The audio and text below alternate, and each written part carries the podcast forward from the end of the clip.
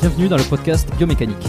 Je suis Jérôme Cazerolle, ostéopathe à Montréal, et dans ce podcast, je vous propose de partir à la rencontre de sportifs, d'athlètes et de spécialistes de leur domaine.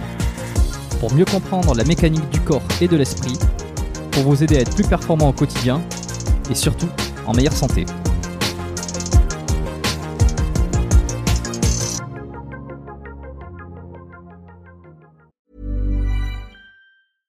I'm Sandra, and I'm just the professional your small business was looking for. But you didn't hire me because you didn't use LinkedIn jobs. LinkedIn has professionals you can't find anywhere else, including those who aren't actively looking for a new job but might be open to the perfect role, like me. In a given month, over 70% of LinkedIn users don't visit other leading job sites. So if you're not looking on LinkedIn, you'll miss out on great candidates like Sandra. Start hiring professionals like a professional. Post your free job on linkedin.com/spoken today. Avant de démarrer l'épisode, j'ai une nouvelle opportunité à vous présenter. Si vous vous demandez à quoi servent les étirements, comment les pratiquer, combien de temps, euh, à quel moment, et qu'en plus vous aimeriez bien gagner en souplesse et en mobilité, et même mieux récupérer après vos séances d'entraînement, eh bien écoutez bien ce qui suit. Aurélien Broussal-Derval, que vous connaissez sans doute, préparateur physique de sportifs de haut niveau depuis plus de 20 ans, il a d'ailleurs coaché euh, des athlètes internationaux et des champions olympiques, eh ben il a créé une formation en ligne spécifique sur les étirements. Et cette formation, elle s'adresse tout autant aux coachs qu'au grand public et aux personnes qui veulent mieux se comprendre, qui veulent euh, apprendre des choses sur leur corps, sur eux-mêmes, qui veulent améliorer leur santé et surtout qui veulent conserver leur capacité physique le plus longtemps possible. Car dans cette formation, on apprend plein de choses. On apprend comment intégrer les étirements dans vos échauffements pour gagner en performance, comment pratiquer les étirements pour gagner en souplesse, mais aussi comment utiliser les étirements pour mieux récupérer, car pour chaque cas, les manières de faire sont différentes. Et Aurélien vous explique tout dans la formation, et il donne même des protocoles et des exemples précis sur comment faire selon chaque objectif. Alors non seulement il s'appuie sur la science et les études pour vous expliquer les process, les effets, euh, mais il s'appuie aussi sur le terrain avec son énorme expérience. Et franchement, cette formation, c'est du pain béni. Elle récapitule tout et devinez quoi Si vous commandez la formation cette semaine, vous avez droit à une super réduction que je vous ai encore négociée. Et en plus, vous aurez droit en bonus à une formation supplémentaire. Mais vous savez quoi euh, Je vous dis pas laquelle c'est cette formation bonus. Je vous laisse découvrir ça euh, tout seul. Pour ça, vous cliquez sur le dernier lien qui se trouve en description de l'épisode, de n'importe quel épisode d'ailleurs du podcast, ou en tapant dans votre barre de recherche biomécaniquepodcast.com slash étirement avec un S. Et il n'y a pas besoin de code à rentrer, euh, il vous suffit uniquement de vous rendre sur la page, de passer commande, le tarif de réduction est déjà appliqué et vous débloquerez automatiquement la formation bonus. Par contre, je répète, ne traînez pas, la promotion dure jusqu'au 9 juin, c'est-à-dire jusqu'à ce dimanche à 23h59 pour être précis. C'est sur le dernier lien en description ou sur biomécaniquepodcast.com slash étirement avec un S. Passez à l'action, envoyez-moi un petit message pour me dire ce que vous en avez pensé. Et maintenant, placez l'épisode. Bah écoute, on est lancé, hein, c'est bon, hein, donc euh, je vais pouvoir commencer. Euh, bonjour, bienvenue à tous dans le podcast Biomécanique. Euh, t'as vu, t'as vu comment je, je prends presque une voix différente à partir du moment où je commence Ah, là, ça devient, là, tout de suite, ça devient sérieux là. Ouais, ça devient sérieux. Euh, Aujourd'hui avec euh, donc Alex French SAS et Bonjour pas à ça. tous. On, Bonjour. peut dire, on peut dire SAS, on peut dire SAS, il n'y a pas de problème. On peut dire les deux. Ok.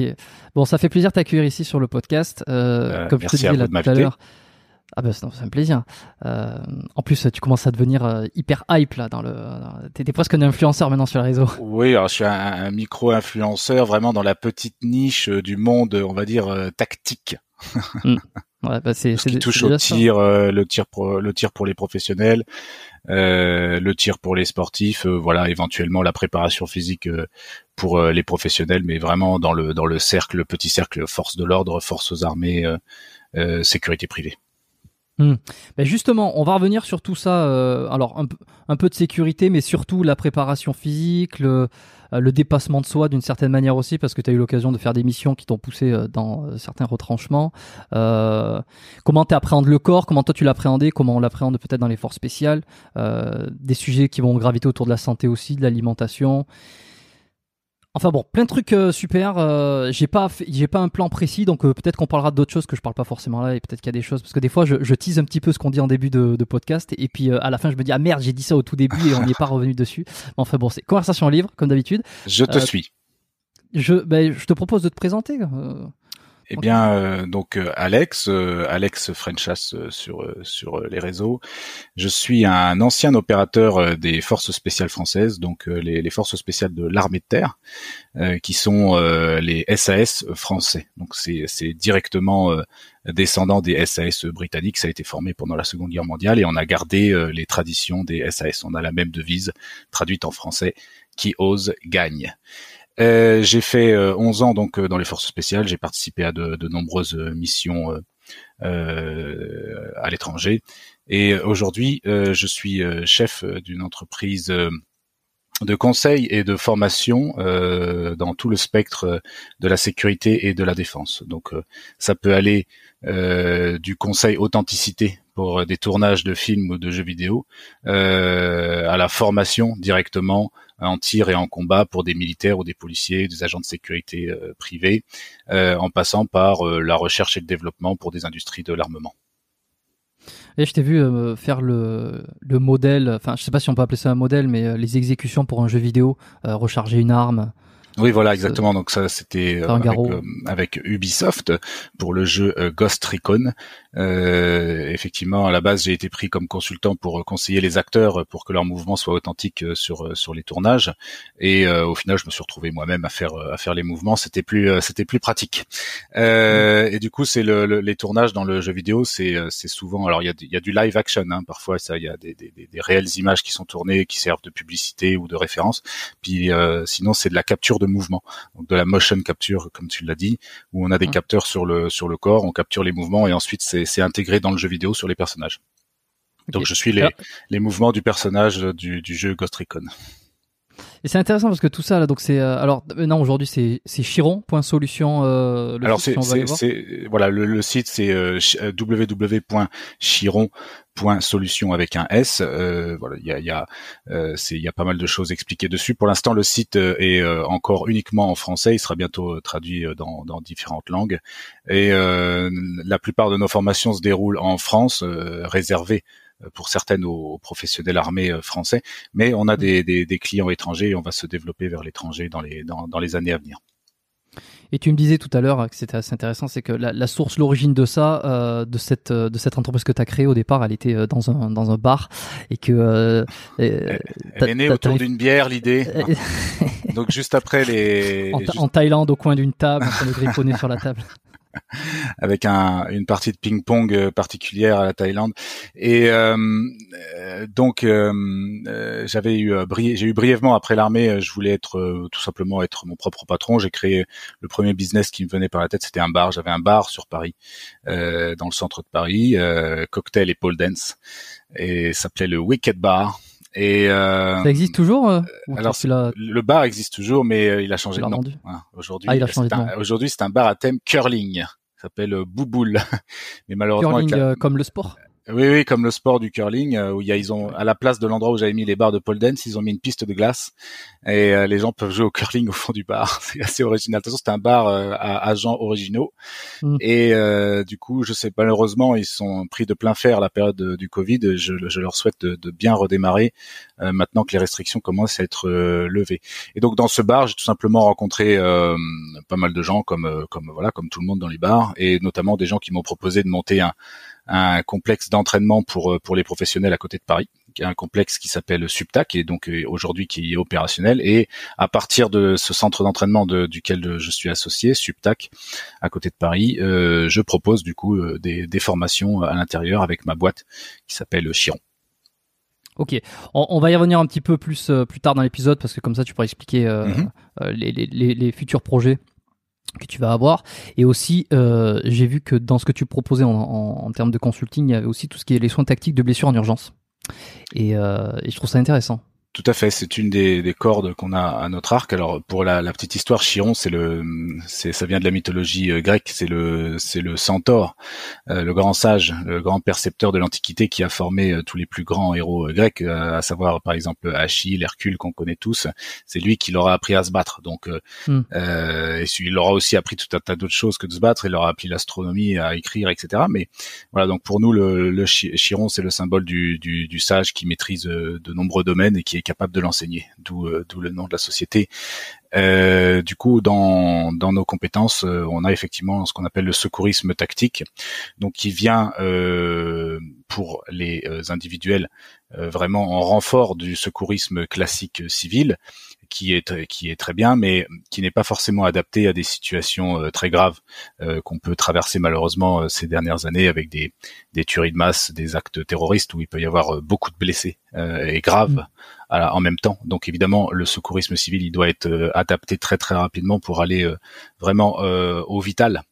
Et donc c'est ce qu'on appelle le secourisme tactique. Et puis évidemment une version vraiment uniquement professionnelle euh, pour euh, tous ceux qui portent une arme, donc qui sont amenés du coup euh, évidemment à être face à des blessures par balle, que ce soit créées par eux ou, ou, sur eux et leurs collègues, puisque s'ils utilisent leur arme, a priori c'est que en face il y a aussi des armes. Et donc eux ils ont une formation beaucoup plus poussée avec des, des, des, des actes de de médecine avancée euh, qui ne sont euh, qui ne sont enseignés de base euh, qu'aux opérateurs des forces spéciales qui peuvent être très loin dans leurs opérations de toute évacuation, des fois à plus de à plus de 3-4 heures de toute évacuation et donc évidemment pour maintenir quelqu'un qui est blessé qui est blessé gravement en vie, il faut faire des actes de, de médecine assez avancés. C'est ouais, c'est du secourisme plus plus plus quoi. Oui, tout à fait.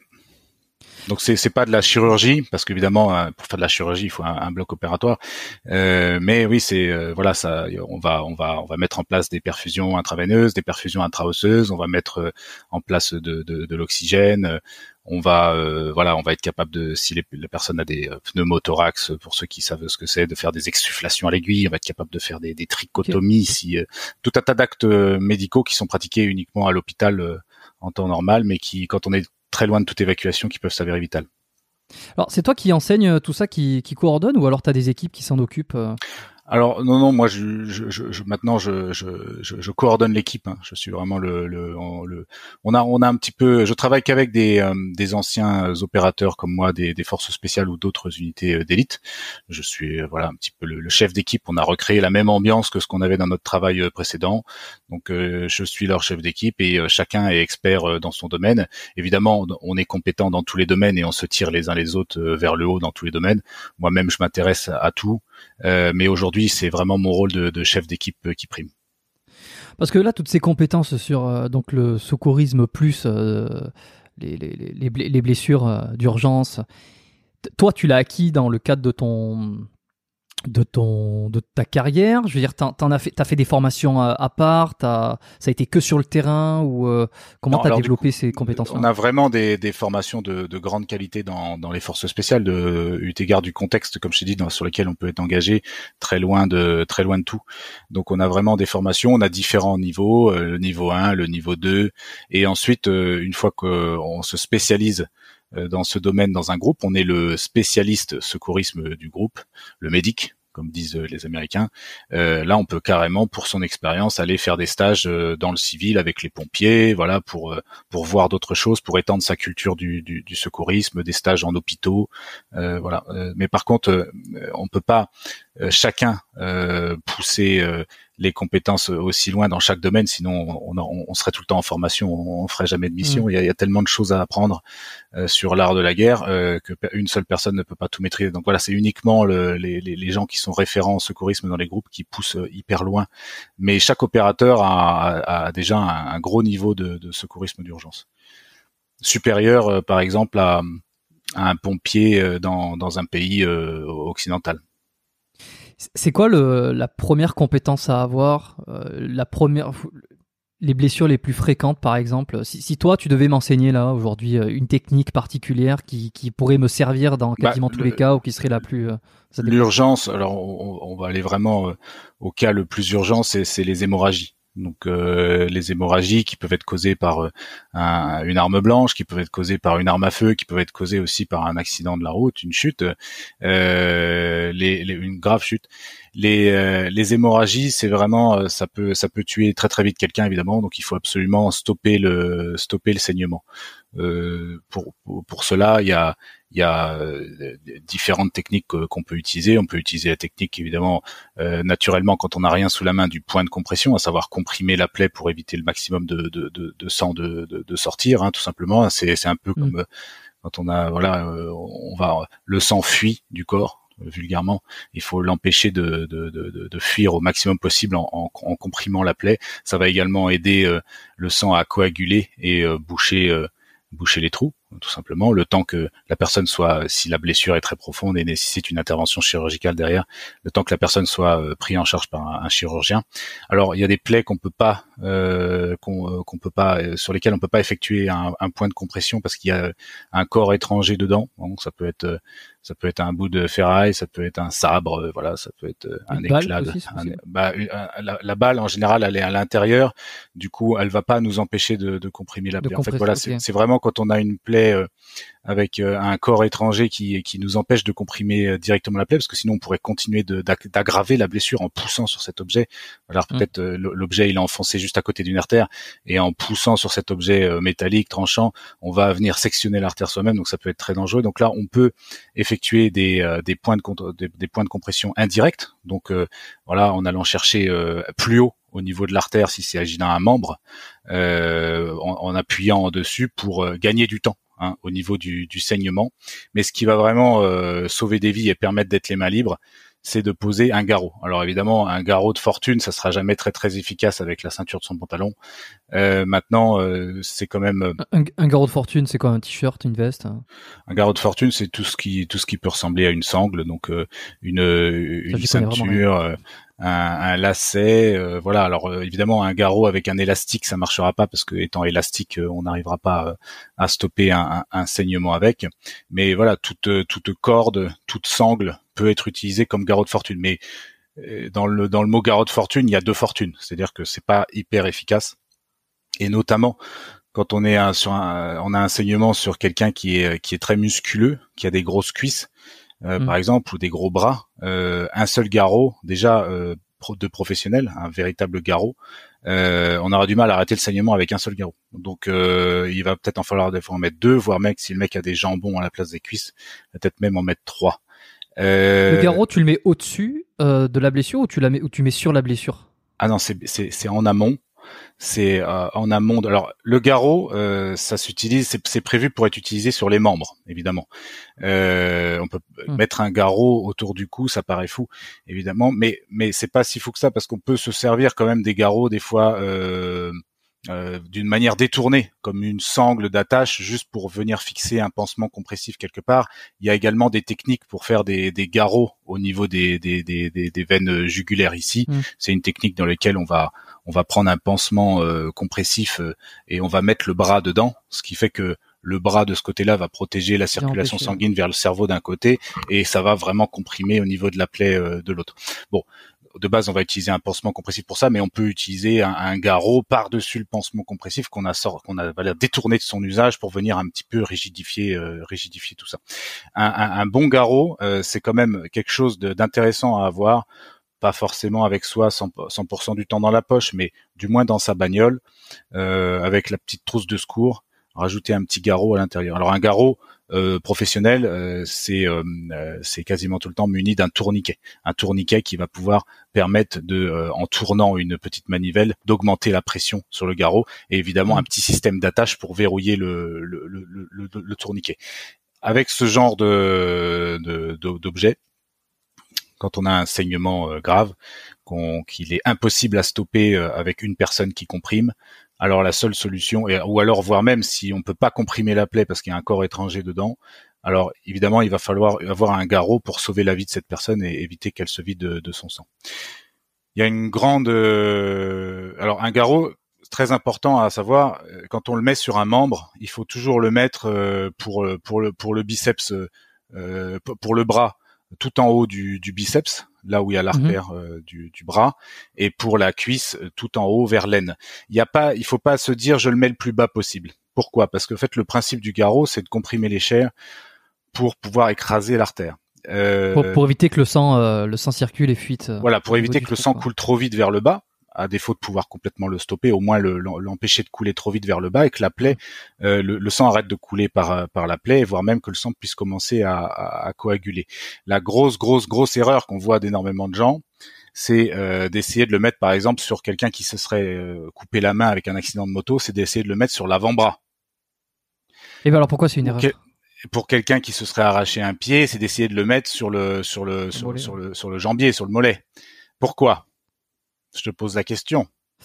Euh, alors a priori, comme ça, euh... je, je, ne sais pas. Très simple. en fait, l'avant-bras et le et le bas de la jambe, hein, donc il y a il y a, y a deux os alors que sur le sur la cuisse et sur le, bras, il y a, y y a qu'un seul os. D'accord. Et du coup, l'artère passe le long de cet os. Donc quand on comprime les muscles, on arrive à écraser l'artère. Le problème, c'est que sur l'avant-bras et sur le bas de la jambe, il y a deux os et l'artère passe au milieu. Donc du coup, ah beau, tu peux beau comprimer autant que tu veux, tu n'arrêteras jamais un saignement avec un garrot sur l'avant-bras et sur le ou sur le mollet. Donc ça, c'est une très grande erreur et en plus c'est une erreur assez courante. Euh, du coup, voilà, un garrot c'est pour une plaie euh, hémorragique sur les membres et ça se met toujours en haut du membre. Et c'est le seul moyen d'arrêter le saignement. Voilà, c'est le conseil du jour, très important.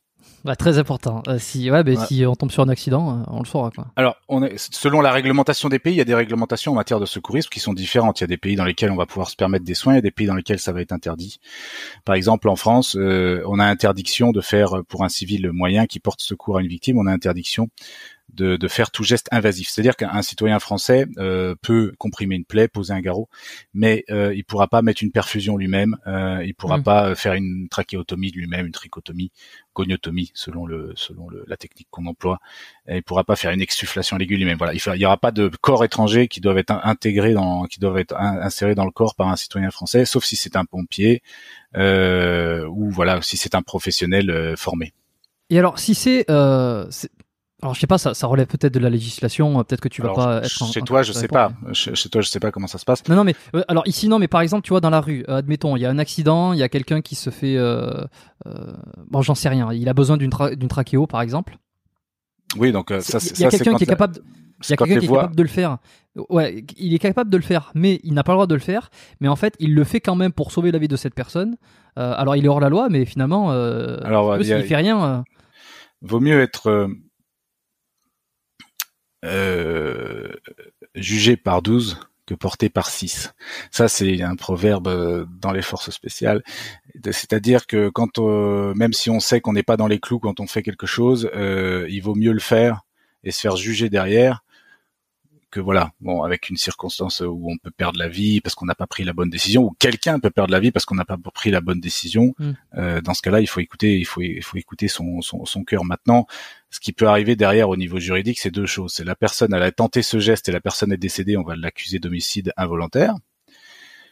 Euh, si on arrive à prouver que c'est de sa faute, euh, ou alors il sauve la personne et là c'est un héros. Un héros hors la loi, mais un héros quand même. Ah oui, mais qui sera pas inquiété la plupart du temps. Mais du coup, euh, voilà, c'est qui tout double. à toi de saisir ton destin, à toi de le prendre en main. Euh, veux-tu être un héros ou veux-tu être un zéro? Alors, la, question est vite répondue. la question est vite répondue. Euh... attends, j'ai entendu un truc aussi sur le garrot.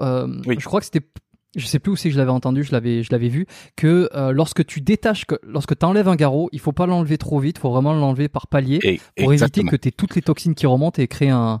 Exactement. Alors, dans une, dans une situation d'un pays occidental, normalement en temps de paix, quelqu'un qui met en place un garrot, c'est parce que le saignement est massif, parce qu'il faut qu'il garde les mains libres, parce que peut-être qu'il y a d'autres victimes à, à traiter, peut-être qu'il faut se déplacer avec la victime. Euh, il est conseillé mais pas beaucoup. Euh, peu de gens vont y penser par le stress, mais il est conseillé de noter l'heure à laquelle on a posé le garrot sur le sur le front de la victime. Si on a un marqueur avec un marqueur, sinon avec le propre sang de la victime. Bon, c'est facile à dire. Dans, dans situation de stress, on n'y pense pas forcément. Ça permet de savoir depuis combien de temps la jambe a, une privation de, d'irrigation normale, et ça va vraiment aider euh, les chirurgiens quand ils vont mettre la personne sur le bloc opératoire à savoir évidemment la procédure pour enlever le garrot. Effectivement, on va on va relâcher le garrot tout doucement pour que les, les, les toxines et euh, remontent doucement, les toxines accumulées dans le membre euh, remontent doucement vers le cœur, mais aussi euh, parce qu'il faut pas faire péter la coagulation qui s'est peut-être euh, qui a peut-être déjà commencé. C'est-à-dire que en gros le sang a commencé à coaguler quelque part et si on lui renvoie un fleuve de sang, ça va repéter. Tu vois ce que je veux dire? Mmh. Le bouchon mmh. va sauter quoi.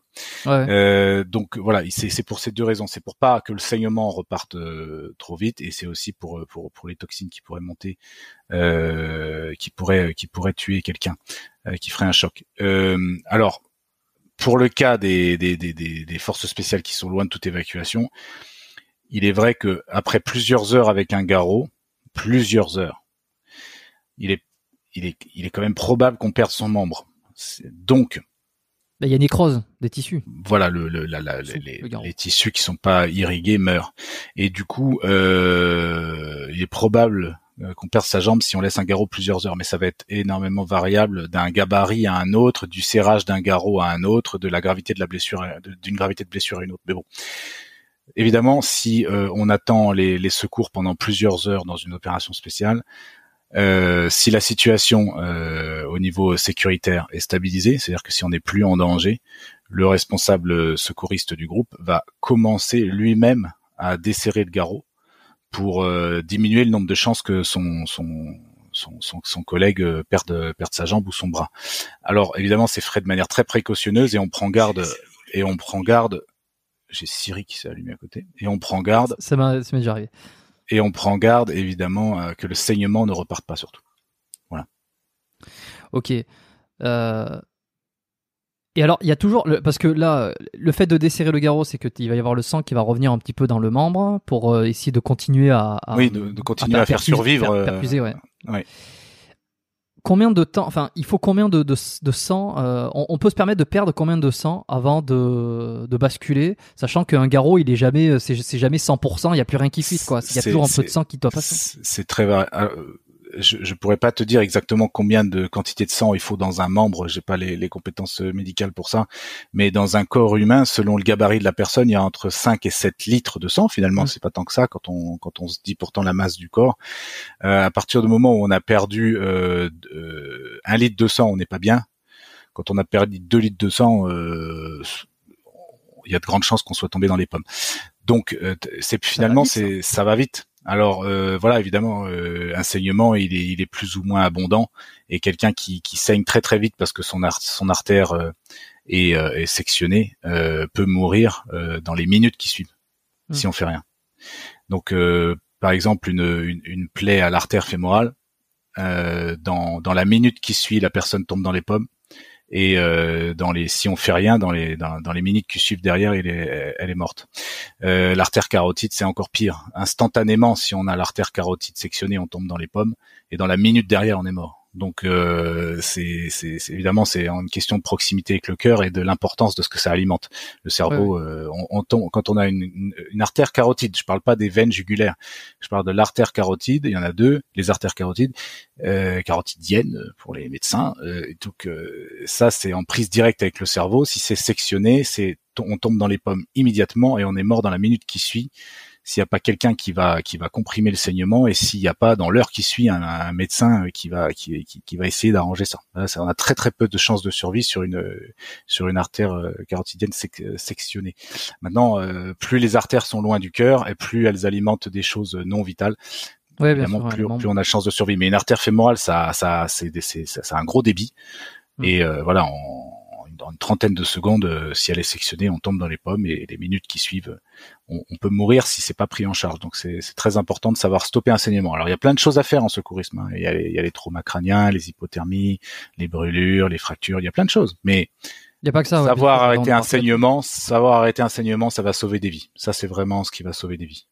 D'accord. Euh, T'as as eu l'occasion de le de l'expérimenter sur le terrain, ça, toi-même? Enfin, pas sur toi, euh, encore que. Peut-être je peux te le demander, mais, mais sur quelqu'un, de devoir J'ai déjà été blessé. C'est quelqu'un d'autre qui m'a qui m'a qui m'a pris en charge. J'ai été blessé à la jambe, mais euh, moi, j'ai déjà été amené à le à le pratiquer sur euh, sur des ennemis. Donc euh, j'ai entendu cette histoire. J'étais pas le j'étais pas le référent santé de, de, secourisme de mon groupe. Donc quand des camarades étaient blessés, c'est pas c'est pas moi qui les prenais en charge de, en priorité, mais euh, sur, sur, sur des ennemis avec lesquels on, on, se bat. Ils sont pas forcément euh, décédés, ils sont grièvement blessés. On n'est pas là évidemment pour euh, pour abattre les gens.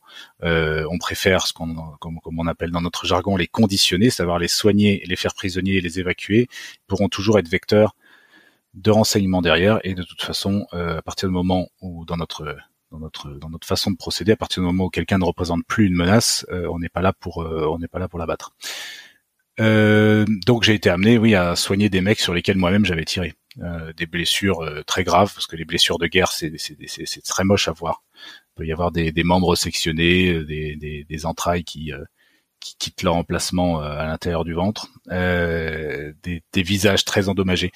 Donc c'est pas c'est pas beau à voir, mais oui, l'intégralité du panel de ce qu'on m'a appris a été mis en application. Ok. Euh, alors, si quand même, je peux me permettre juste les deux petits objets pour les saignements. Donc il y a le garrot qui est très important, qui est très simple à avoir dans sa voiture euh, ou éventuellement dans le fond d'un sac à dos. Ça prend pas de place. Alors je dis pas qu'il faut se balader avec ça à la ceinture en permanence si on va passer pour un weirdos survivaliste. Mais euh, euh, bon, vous voyez ce que je veux dire, quand même pas trop loin, quelque part dans une trousse, c'est pas mal. Et après, il y a deux. Bah, sur un voyage ou une randonnée ou une, expédition, des choses comme ça. Après le pansement compressif, donc qui est l'étape un peu plus soft qui va servir, euh, qui va remplacer un point de compression. C'est vraiment un pansement qu'on va positionner sur une plaie hémorragique et avec laquelle on va faire des tours et on va bien pouvoir comprimer la plaie. Un pansement compressif, ça n'importe qui peut, peut, s'en acheter. Et après, euh, ce qui pour moi est très important pour sauver des vies, si on parle d'une artère sectionnée, c'est des pansements hémostatiques. C'est selon le modèle, c'est des petits, euh, des petites compresses avec un produit à l'intérieur qu'on va enfoncer dans les plaies, euh, là où ça, saigne énormément et ça va euh, entre vulgairement cautériser, ça va aider à coaguler et ça peut sauver quelqu'un même qui a une artère sectionnée. Donc malheureusement, on est sur un geste intrusif puisqu'on enfonce quelque chose à l'intérieur du corps de quelqu'un. Donc c'est interdit normalement, en tout cas du moins pour les citoyens français, c'est interdit à pratiquer soi-même. Euh, je sais pas la législation au Canada, mais c'est quelque chose à connaître. Et comme je l'ai dit tout à l'heure, euh, mieux vaut être jugé par 12 que porté par 6. Un pansement hémostatique, ça vaut euh, 60, 70 euros. Mais là, clairement, on a la clé pour sauver quelqu'un euh, qui aurait une artère sectionnée. Euh, voilà, on enfonce ça à l'intérieur de la plaie. Bon, après, je vous donne des conseils. Là, c'est pour euh, vous enrichir personnellement. Hein. Euh, c'est pas parce que je vous ai donné deux trois conseils là que vous allez commencer à enfoncer des pansements hein, hémostatiques ah, euh, dans tous les orifices humains euh, que vous trouvez. Ça, ça, hein. pourrait, hein. attention, ça pourrait réveiller des passions. Calmez-vous, calmez-vous immédiatement. Mais euh, voilà, j'éveille quand même votre conscience sur le fait qu'il existe ces choses-là. Et si vous êtes intéressé, bien adressez-vous à des à, à des sociétés, des organismes publics qui peuvent vous former. Ok, et alors toi quand même, euh, parce que là, euh, on parle de carotide, on parle de, de jugulaire, on parle de, de, t'es formé en anatomie, je veux dire, euh, t'as bossé l'anatomie quoi. Je veux dire, c'est pas, c'était obligé à un moment donné de prendre des cours, de voir des planches et de regarder où c'est que ça passe, comment ça se, comment ça fonctionne. Bien sûr. Dans alors on a des cours d'anatomie quand on fait nos cours de secourisme. Évidemment, il faut comprendre le cheminement du sang, puisque le arrêter les hémorragies c'est extrêmement important. Il faut comprendre par où passe le sang euh, pour évidemment détecter tout de suite une plaie par balle qui est euh, très problématique ou une plaie par arme blanche qui est très problématique ou pas. Maintenant, là aussi où on étudie beaucoup l'anatomie, c'est quand on fait des cours de corps à corps, puisque nous-mêmes on est amené à utiliser des, armes blanches et euh, et puis même dans, notre compréhension des blessures quand on utilise nos armes à feu pour, choisir notre cible sur le corps. Est-ce qu'on va tirer dans la tête? Est-ce qu'on va tirer dans le torse? Est-ce qu'on va tirer dans le bassin, dans l'épaule? Il faut aussi avoir des notions d'anatomie pour bien comprendre ce qui se passe. Tu peux tu peux, tu peux te recevoir une, balle. Recevoir une balle, c'est pas forcément de suite. Euh, Neutralisant, pas du tout. Ouais, c'est euh, comme tu le dis en fait, c'est en fonction de l'endroit où tu vas le prendre. Parce qu'il y a vraiment l'idée, surtout dans les films, hein, il, euh, je pense ça, euh, ça propage l'idée que en fait dès que tu prends une balle, c'est fini quoi. Mais parce que je suis pas pris comme consultant. Voilà, mais qui appelé maintenant s'il y a des producteurs ou des, réalisateurs qui écoutent ce podcast. Non, après, bien sûr, après le, que ce soit le film ou le jeu vidéo, il y a toujours une part de fantaisie et c'est bien que ça reste comme ça. Euh, tout, tout film ou tout jeu vidéo n'est pas forcément euh, ni un reportage ni une simulation. Hein, on est là, euh, on est là pour, pour pour pour se divertir quand on regarde un film aussi. Donc c'est pas besoin que ça soit tout le temps hyper réaliste. Maintenant, une, une plaie par balle, ça va dépendre de la, du type de munition employée beaucoup. Est-ce qu'on va parler d'une munition perforante, une munition expansive, une munition classique, une munition incendiaire, etc., etc. Une munition non létale, euh, ou du moins à létalité réduite. Euh, est-ce la distance à laquelle la personne euh, tire, est-ce que euh, la balle est passée à travers quelque chose avant, est-ce qu'elle a ricoché sur quelque chose avant, et évidemment l'endroit euh, où on est frappé.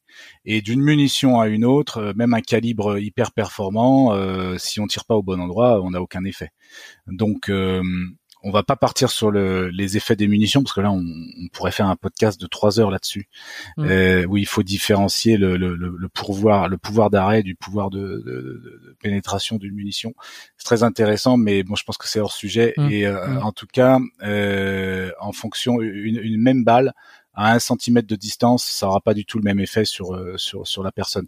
Euh, on peut être neutralisé ou pas.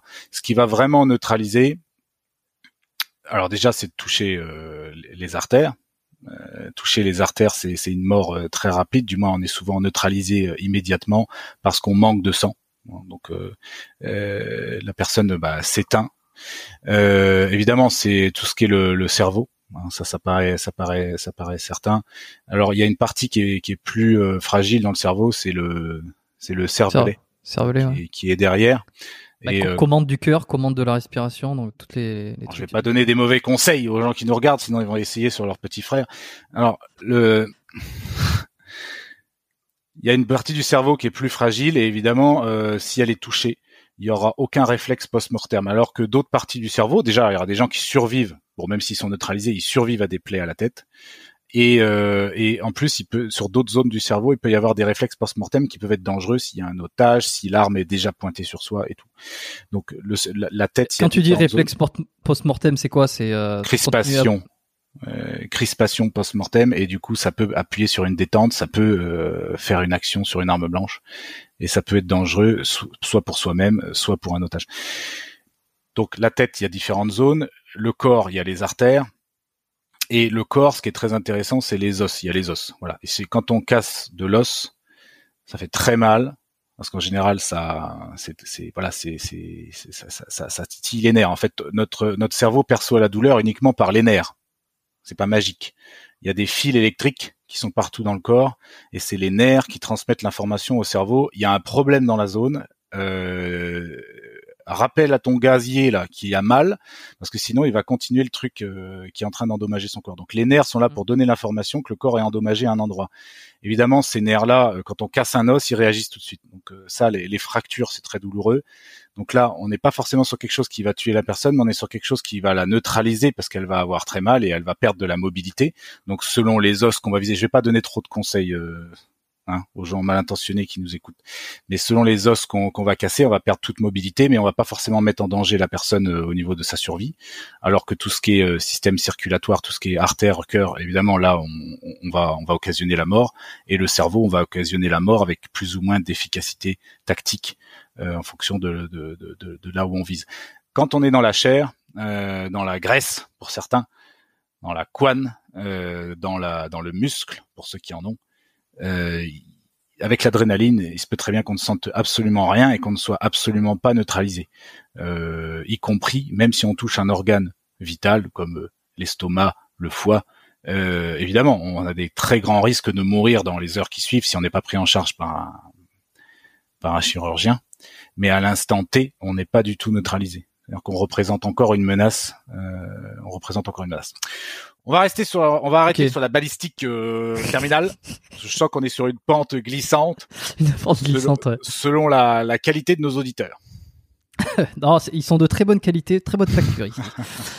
bon, très bien. Euh, Alors, juste un dernier truc avant qu'on bascule quand même, parce que quand t'a- t'apprends tout ça, t'apprends euh, l'anatomie, enfin, tu, tu connais tout ça pendant tes, ton cursus, pendant ton parcours, t'es formé, tu, tu, euh, tu sais où tirer, euh, tu sais à quels endroits euh, euh, c'est mieux de tirer pour désarmer, enfin, pour désarmer, pour nuire, pour nuire à tel niveau Neutralisé. de neutraliser. J'ai pas les bons mots, mais. Exactement. Oui. Non, monsieur, c'est pas grave.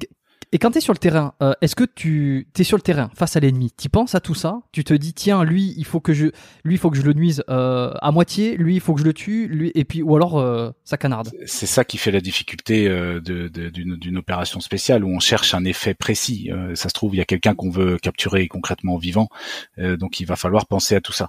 Alors évidemment, quand on est en situation de stress dans la vie, tout ce qu'on a appris, il reste plus grand chose. Notre champ de vision, il se réduit, on n'entend plus rien. Et en fait, c'est c'est- c'est- on est des êtres humains, comme tout le monde. Donc nous aussi, quand on est en situation de stress, on n'applique plus certaines choses qu'on a appris. euh, on a on a une perception modifiée de, de son environnement, nous aussi. Mais de par notre entraînement, bon, notre sélection à la base, et puis notre entraînement poussé et précis sur ce genre de situation-là, on arrive à gonfler notre potentiel même en situation de stress. D'accord. Bon, euh, alors force spéciale, euh, tu vas m'expliquer un petit peu juste rapidement là, parce que euh, pour que, pour que ça soit clair, c'est quoi la différence entre force spéciale et finalement armée classique envoyée à l'étranger Alors, bon, c'est- pareil, on pourrait faire un, sujet complet là-dessus, mais pour rester très simple, une armée régulière a des missions, a des missions tactiques. C'est-à-dire que euh, il y a un y a un un pays qui nous a déclaré la guerre, il y a une ligne de front, il faut vaincre l'adversaire sur cette ligne de front, faut pas qu'il passe, faut pas qu'il occupe notre pays. Bon, faut éventuellement bombarder euh, ces points logistiques derrière, il faut éventuellement euh, euh, bombarder euh, des unités qui sont derrière, qui arrivent en renfort. Et tout. Bon, ça, ça, ça relève du domaine de la tactique. Les opérations spéciales, ça relève du niveau stratégique. C'est c'est, euh, aller chercher dans le dictionnaire la différence entre tactique et stratégique. Donc tactique, on est vraiment, par exemple, aux échecs, je déplace mon pion, euh, je te prends une pièce. Voilà. Au niveau stratégique, c'est euh, c'est tout ce qui est autour. C'est pour faciliter la situation d'un point de vue tactique, on va mettre en place une stratégie. Donc euh, la, la, stratégie, ça va être par exemple d'aller capturer un leader de la faction adverse. Ça va être d'aller saboter quelque, un point un point névralgique de l'adversaire quelque part. Ça peut être libérer euh, quelqu'un qui a été capturé, qui est important pour nous. Euh, voilà, ça peut être faire du renseignement très loin derrière les lignes ennemies pour renseigner les gens qui sont sur la ligne de front et qu'on a, qu'on a besoin d'un point de vue tactique. Voilà, donc il y a une tout, ce qui est stratégique, ça, ça relève, euh, voilà, ça peut relever de la, de la politique, ça peut relever de, voilà, de- de- je sais pas si tu vois ce que je veux dire.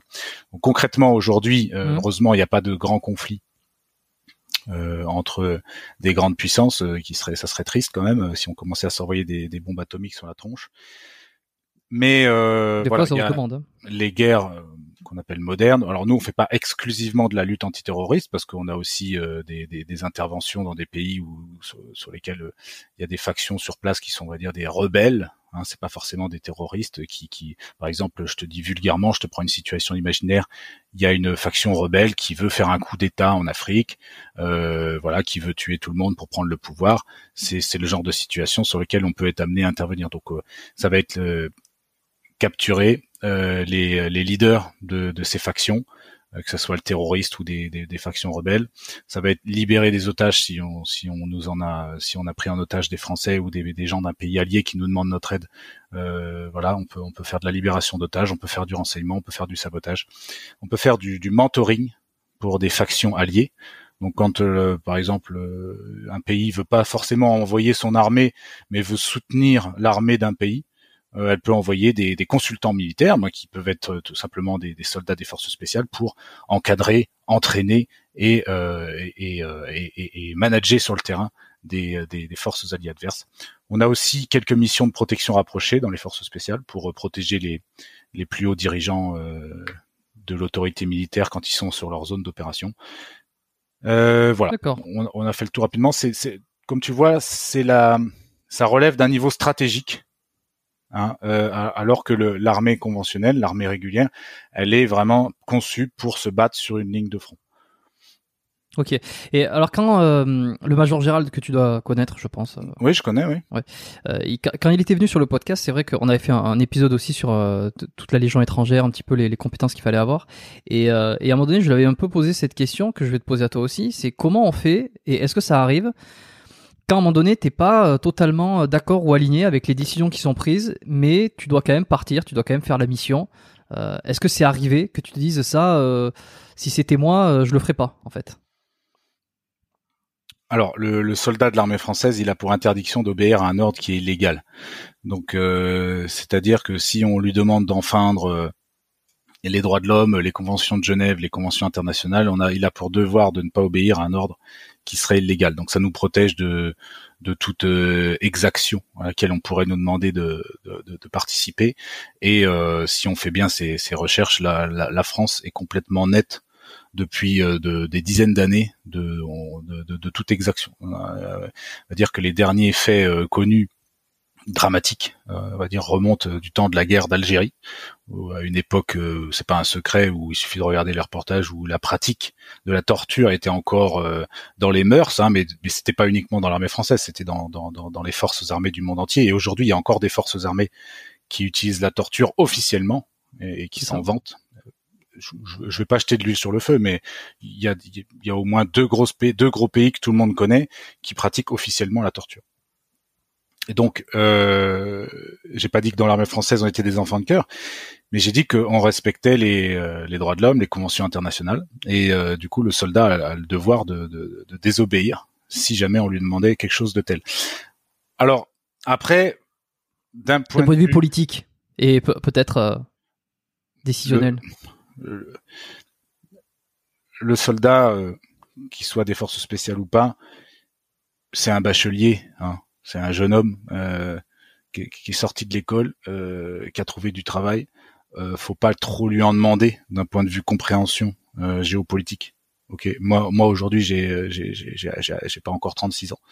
J'en connais un peu plus, je m'intéresse, mais je vois quand même les gens avec qui j'ai travaillé, que ce soit dans les forces spéciales ou dans l'armée de manière générale, on est quand même face à des jeunes hommes qui ont 20, 30 ans, qui ont fait un bac. Voilà, je dis pas que tout le monde. Alors il y en a qui n'ont pas eu le bac, hein, mais globalement, c'est des bacheliers. Alors il y a quelques mecs qui ont fait un peu plus d'études ou quoi, tant mieux, ça va leur servir après leur carrière. On n'est pas sur des gens euh, qui ont euh, l'âge et euh, l'éducation pour comprendre tous les enjeux géopolitiques. Alors et puis d'ailleurs, j'ai envie de te dire, c'est souvent le cas des gens qui réagissent à ces problématiques-là. C'est aussi des jeunes gens qui n'ont ni l'expérience ni la formation pour parler de ces choses-là. Ils n'y connaissent rien. Ouais. Voilà. Donc on va pas demander aux militaires de vraiment juger la géopolitique de son pays. Je pense qu'il est ni qualifié, euh, il a ni l'âge ni la formation pour ça. Alors il peut avoir, il peut avoir son sentiment sur les choses. Il peut avoir son sentiment. On a tous le droit de ressentir. Ça, je le sens pas. Ça, je. Voilà. Maintenant, il a clairement signé son contrat. C'est de défendre la France, les Français, ses intérêts, et euh, il, doit avoir confiance dans ses chefs sur les décisions politiques. Si c'est pas le cas, il est libre de résilier son contrat et de s'en aller. Hmm. Euh, voilà. Après, je, je, je, répète bien que si on demandait quelque chose euh, d'illégal, d'un point de vue des, des, lois internationales, le soldat est bien formé pour euh, le détecter et le refuser. Mais dans l'armée française, ça, n'est, pas arrivé depuis des dizaines d'années qu'il y ait comme ça des soldats qui soient accusés d'exaction. Euh, du coup, euh, par contre, de mon sentiment sur la façon de mener une opération. J'ai bien sûr au cours de ma carrière, vu que dans les forces spéciales on est des gens à fort caractère, on est des spécialistes dans notre domaine. Donc quand la mission prend, la préparation de la mission prend un tournant sur lequel on n'est pas d'accord exactement sur euh, la, la, la, la, stratégie, la tactique à adopter, évidemment je me suis déjà retrouvé en désaccord avec des chefs. Mmh. Maintenant c'est l'armée. Le contrat, c'est ok, on peut discuter, on peut, on peut même discuter euh, de manière virile, mais euh, à un moment, il y a une décision qui est prise et c'est le chef qui la prend. Euh, et si ça nous plaît pas, il faut changer de métier immédiatement. Donc voilà. Moi, je suis arrivé, euh, je, suis à l'exemple. Hein, je suis arrivé à 30 ans. Je me suis dit, ça suffit. Je, je, trouve ça génial comme métier. J'ai un énorme respect. Mais moi, c'est terminé. J'ai envie d'être mon propre chef parce que les décisions qui me plaisent pas, euh, ça se reproduira plus. Euh, J'aurais pu aller, les mettre en application si je deviens mon propre chef. Donc clairement, ça a été une source de motivation. Bon, ben, t'as anticipé ma question sur ça, ouais. Euh, forcément. Et, et, aussi parce que plus t'en vois, plus tu te fais un avis qui devient de plus en plus, euh, de plus en plus objectif. Vrai que... Oui, alors clairement, le, la, la, la, difficulté avec l'autorité, ça dépend des gens. Il y a des gens, ils naissent avec une difficulté avec l'autorité. Il y a des gens, ça vient avec l'âge. Mais c'est clair qu'en général, plus on vieillit, normalement, naturellement, plus on a envie d'être son propre chef. Ça, ça m'est arrivé. Moi, la charnière, ça a été 30 ans. quelle euh, compétence, comment euh, quels sont alors je sais pas on va pas retracer les épreuves qu'il faut pour entrer dans les forces spéciales peut-être parce que ça on peut les retrouver sur internet un peu ailleurs. Mais on va dire sans parler forcément des épreuves euh, exactes euh, qu'est-ce qu'il faut pour être dans la capacité à rentrer dans les forces spéciales Est-ce que c'est aussi dur? Je, je, prends toujours en comparaison ce que ce que m'a raconté le major Gérald ou même Aton dans l'épisode que j'avais fait avec lui.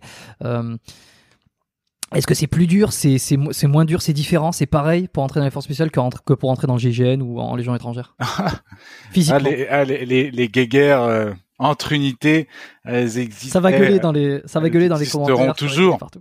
Je suis pas du tout dans le. Alors, les gens qui travaillent avec moi aujourd'hui ce sont originaires de différentes unités.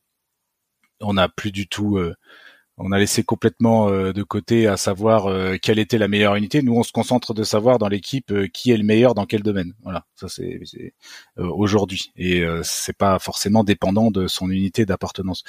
au niveau physique, clairement, il est clair que dans la Légion étrangère, on demande un haut niveau physique, mais c'est pareil dans les chasseurs alpins, c'est pareil dans l'infanterie de marine, c'est pareil dans l'infanterie de marine parachutiste, c'est pareil chez tous les parachutistes. Euh, évidemment, on demande un haut niveau physique. Alors, ceux qui essayent de savoir euh, si c'est l'éléphant ou le rhinocéros qui est le plus fort, ils me font doucement rigoler. Il ferait mieux de consacrer ce temps-là à s'entraîner justement. Ou l'hippopotame. Ou l'hippopotame. L'hippopotame ou le rhinocéros. C'est parce que c'est quand même vachement fort. Hein. Alors clairement, pour moi, le rhinocéros, euh, c'est un peu la légion étrangère. L'hippopotame, c'est le chasseur alpin. Qui est le plus fort euh, Clairement, euh, bon, peut-être, je sais pas. C'est. et puis et puis en réalité, on s'en fout. On s'en fout. Qui est le plus fort C'est pas. Au final, un mec qui est dans un régiment, je, parle je vais pas donner de, de, de, de nom d'oiseau, mais un, un, mec qui est dans un régiment tout à fait euh, dans un rôle tout à fait logistique. Lui, s'il a envie, lui, de choper une méga condition physique, mais il peut, il peut le faire. Il a toutes les infrastructures dans l'armée, il peut prendre des temps, des créneaux pour aller s'entraîner et tout. C'est-à-dire que c'est juste que la population qu'on va retrouver dans ces unités d'élite, évidemment, c'est il y a une plus grosse proportion de gens qui veulent euh, qui veulent booster leur potentiel physique. Mais euh, peut très, il y a des, voilà, il suffit de regarder nos sportifs de haut niveau. Euh, c'est pas tous des anciens militaires. Enfin, il y en a, mais euh, c'est pas tous des anciens militaires. Donc, il n'y a pas que dans l'armée euh, où on a envie de choper une bonne condition physique. Et puis, ça, ça, ça, ça peut être, ça peut être quelqu'un, quelle que soit son unité, s'il a envie de, se, de progresser, il progressera. Bon. Oui, et puis c'est pas le but ultime. Je veux dire, c'est le but pour pouvoir être bon dans sa discipline. C'est pas juste pour être bon dans son. En gros, pour, pour moi, déjà pour rentrer euh, si je parle de ce que je connais le mieux, c'est-à-dire les forces spéciales, pour rentrer dans les forces spéciales, le plus important, c'est pas le physique. Le plus important, c'est la force morale. C'est-à-dire euh, la capacité, malgré quelle que soit la difficulté, qu'il fasse froid, qu'on ait faim, qu'on soit fatigué, que dans notre vie personnelle on ait des problèmes, quelle que soit la charge qui pèse euh, sur nous, euh, on va continuer d'être efficace on va continuer euh, d'avoir le sourire, on va continuer d'avancer et on va réussir toutes les missions qu'on va nous demander de faire.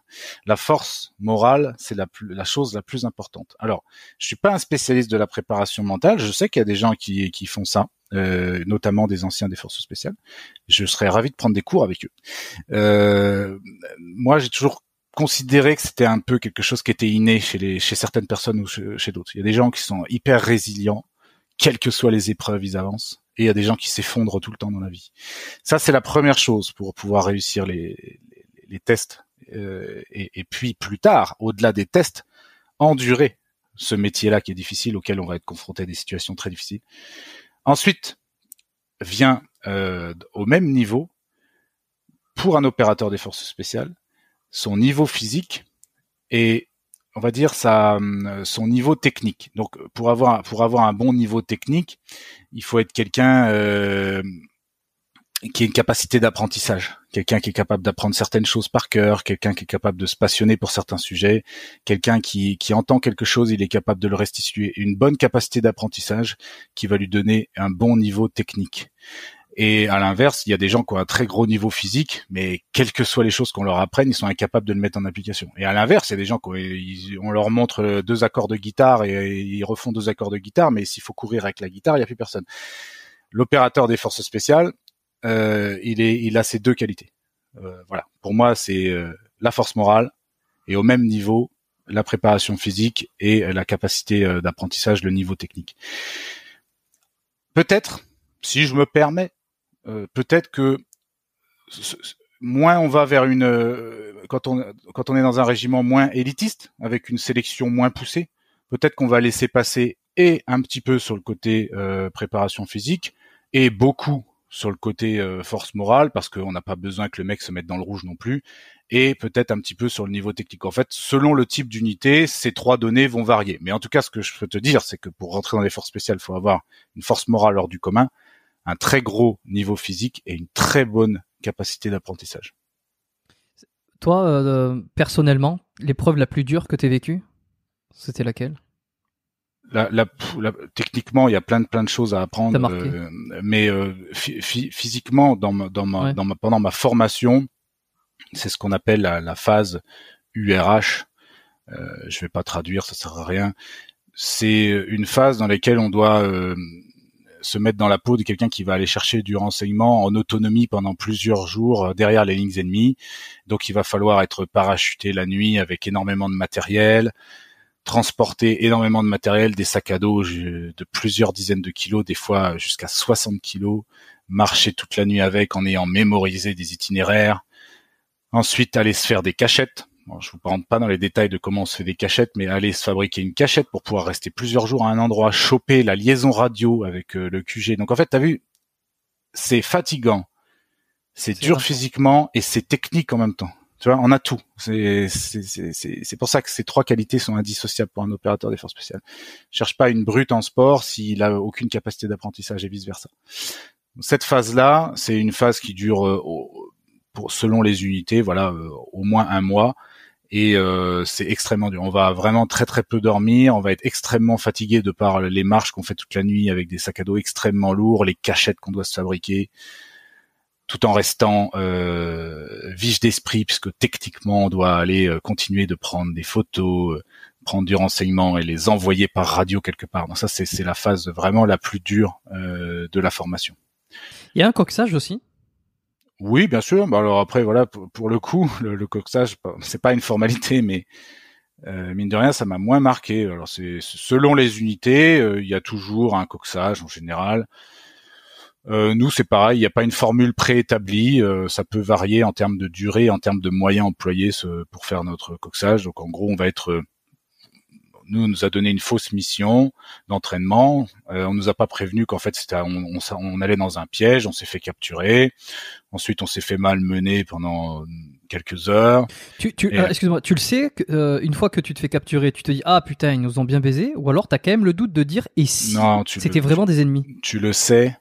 Mais en fait, au plus plus on va te fatiguer et, et plus ton, tu vas avoir les esprits de moins en moins clairs. Et au bout d'un moment, euh, je vais t'expliquer pour nous, mais au bout d'un moment, carrément, tu as des hallucinations. Donc euh, oui, il faut plus, faut plus te poser des questions à ce moment-là.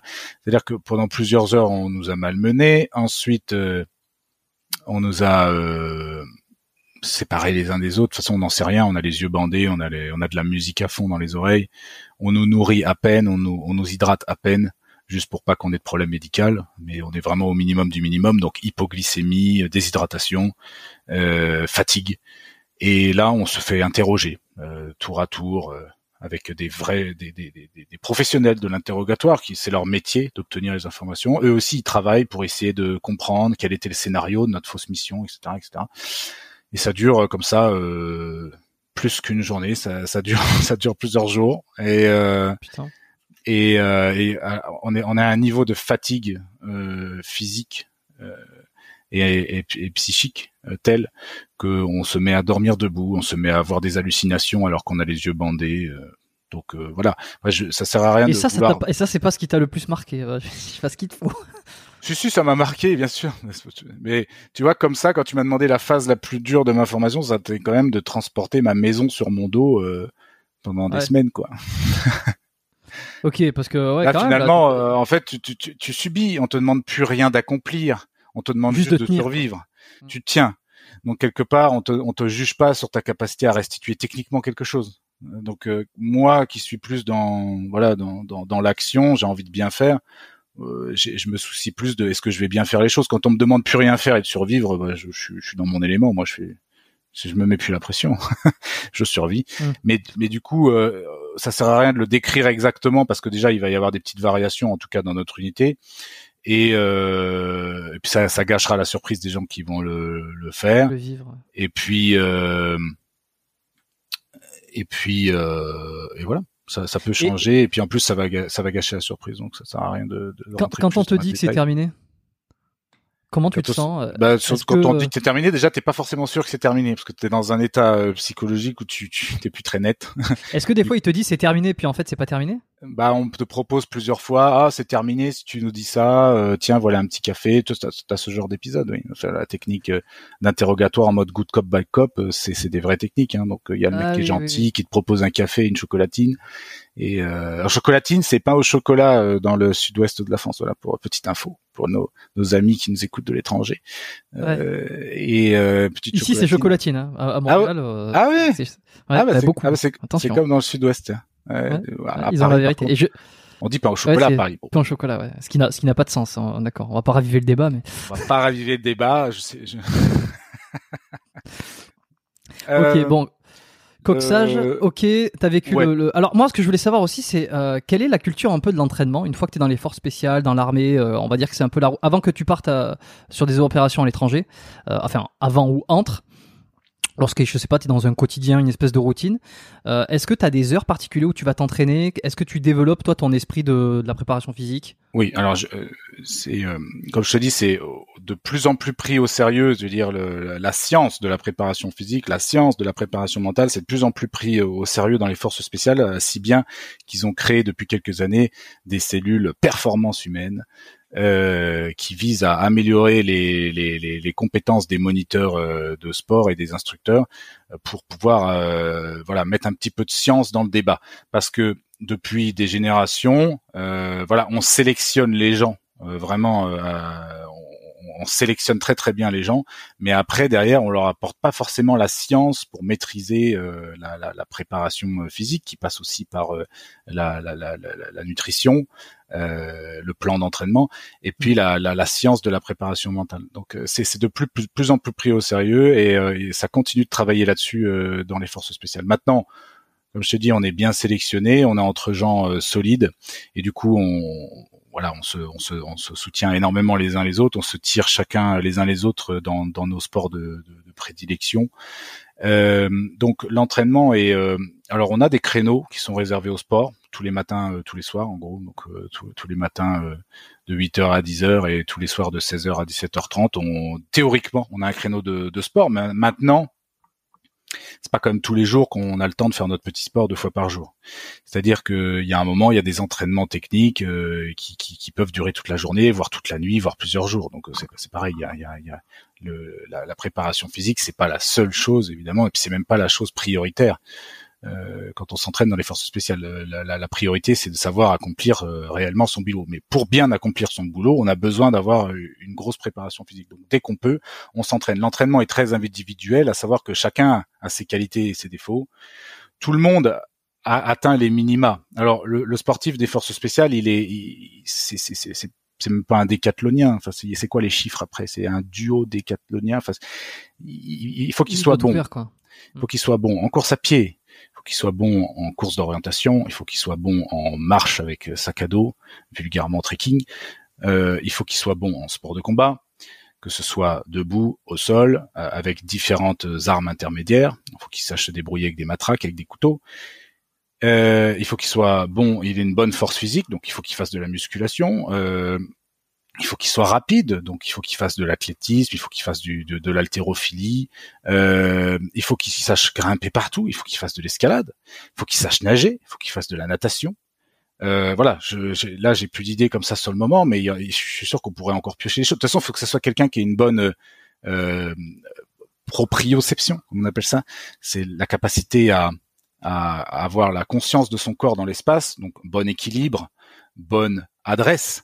Donc tous les sports avec des ballons, avec des raquettes sont intéressants aussi parce que ça travaille, euh, voilà, ça, ça, ça, ça travaille son, son équilibre, son agilité, sa dextérité.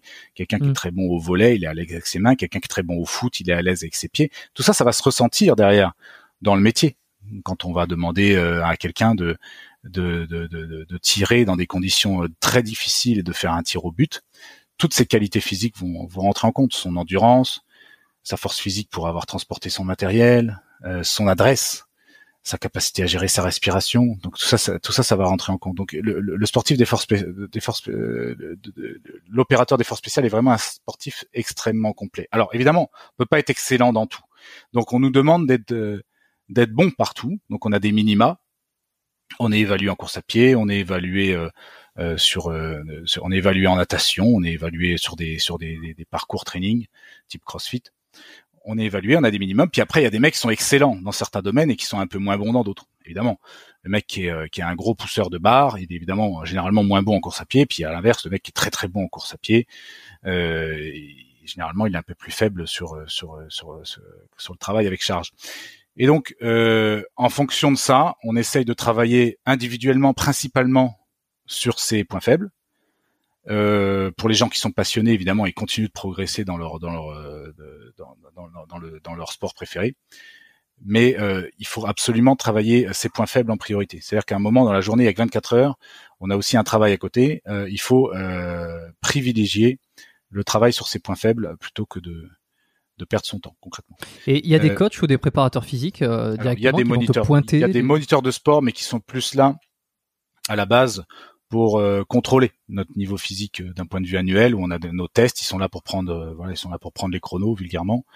Et justement avec la cellule de performance humaine qui est créée, ces coachs-là vont de plus en plus pouvoir conseiller les gens sur leur plan d'entraînement et sur leur leur plan nutrition. Ce qui n'était pas forcément le cas avant. Donc ça c'est forcément pour atteindre ce niveau physique complet, on est obligé de se former. Voilà. Donc euh, moi j'ai aucune étude là-dedans, mais évidemment j'ai dû euh, pour compenser mes faiblesses euh, naturelles me me, me former. donc clairement le niveau de connaissance, aussi bien tout à l'heure on a parlé un peu d'anatomie tout ça, et aussi voilà le niveau d'un opérateur des forces spéciales en préparation physique est bon, mais il est toujours perfectible. donc on travaille là-dessus. C'est quoi toi tes, tes points faibles? Enfin, quels ont été tes points faibles et est-ce qu'ils le sont toujours ou tu les as bien corrigés? Je, je, les ai bien corrigés, mais euh, mon point faible à la base, c'était je manquais de vitesse.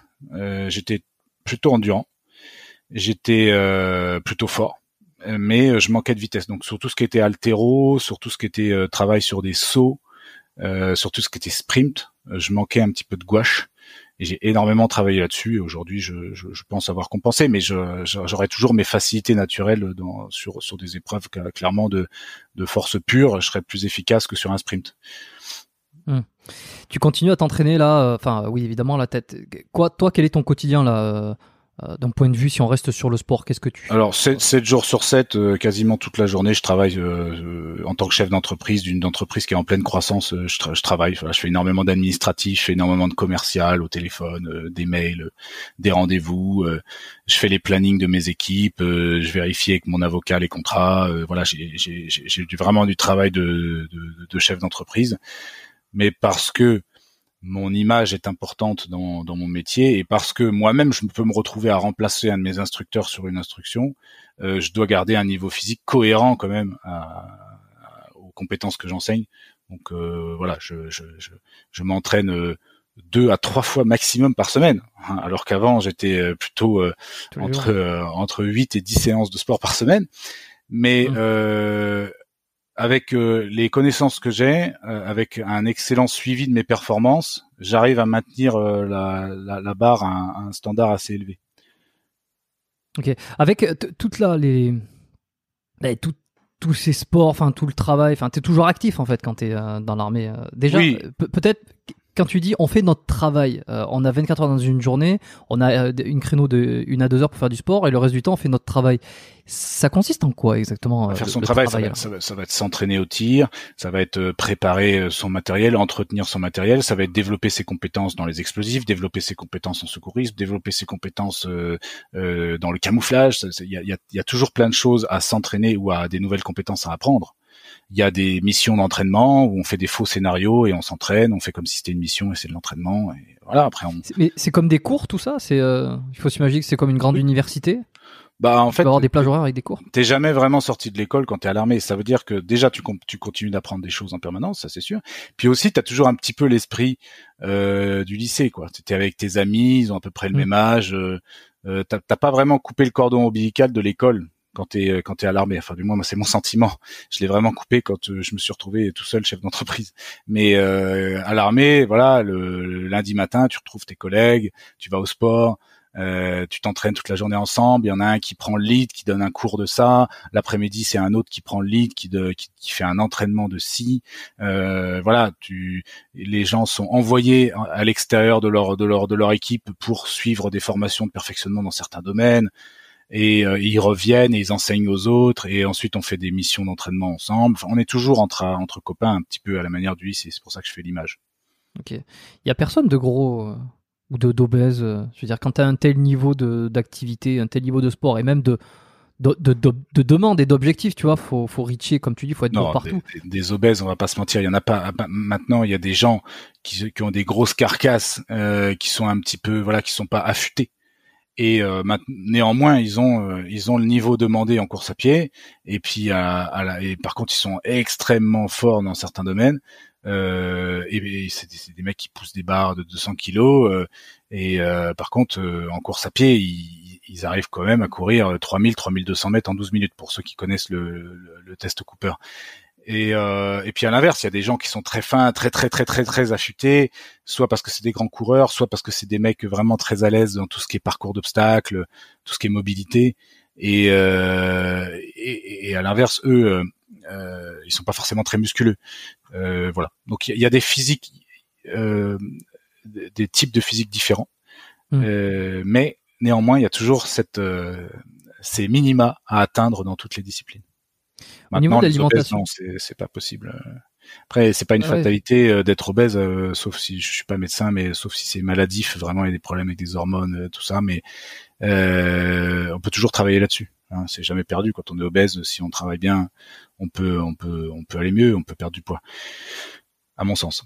Euh, Ouais, non, non, si, si. bah, de toute façon, ça c'est lié aussi à l'alimentation, la nutrition, parce que tu, tu choisis, dans une certaine mesure, tu choisis pas trop ce que tu manges en fait quand t'es dans l'armée. Tu peux pas bouffer des pizzas tous les jours. Non, alors t'es C'est t'es pas. Effectivement, tu manges à la cantine. Quand t'es en opération, tu manges à la cantine euh, du camp militaire dans lequel tu es, voire même t'es en ration de combat. Non, tu manges pas ce que tu veux. Bon, maintenant, euh, t'as quand même ta petite armoire personnelle. Le, le soir, à part si t'es en formation, tu rentres chez toi, tu te fais à bouffer ce que tu veux. Tu peux te complémenter comme tu veux. Donc, on, on- on utilise quand même pas mal les, les compléments alimentaires. Et euh, autant, il y en a qui sont comme dans le milieu sportif, il y en a qui sont euh, euh, ils sont un petit peu des extrémistes de, de la nutrition. Ils vont vraiment compter tous leurs macros et tout. Ils vont se préparer leur repas avec les petites boîtes et tout. Et autant, il y en a qui sont plus à la cool. Maintenant, clairement, être à la cool dans les forces spéciales, c'est pas manger à l'instinct. Il faut qu'on a quand même des notions de euh, voilà. Est-ce que euh, est-ce que je veux m'affûter un peu Est-ce que je veux perdre un peu de poids? Il va falloir que je sois en déficit calorique. Est-ce que justement je veux me refaire un peu de muscle parce que j'ai perdu pas mal de muscle sur la dernière mission où j'ai pas pu m'entraîner comme je voulais? Et là je vais être en régime plutôt hypercalorique. On fait attention quand même globalement à ces macros.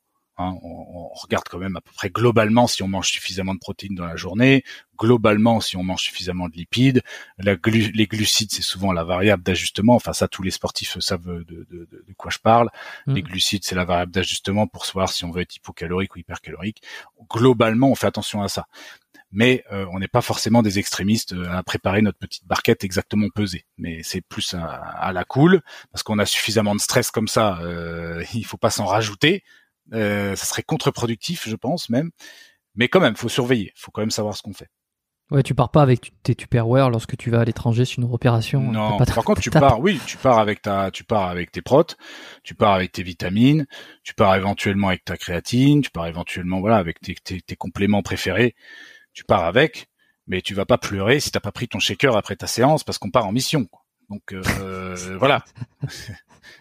Je vois le Ça mec qui pleure. serait Ah, j'ai pas pu prendre mon shaker après ma séance. Tous ces efforts ont été perdus. Attends, attendez-moi, attendez-moi avec l'hélico, je vais chercher mon. Donc voilà, mais Ouais, par contre, quand t'as quand t'as le temps, ouais, tu te fais ton petit shaker, tu dis ah tiens ce midi, je trouve que c'était un peu léger la portion de protéines, hop, je me remets un petit shaker dans l'après-midi. Enfin voilà, tu tu suis globalement quand même ce que tu fais.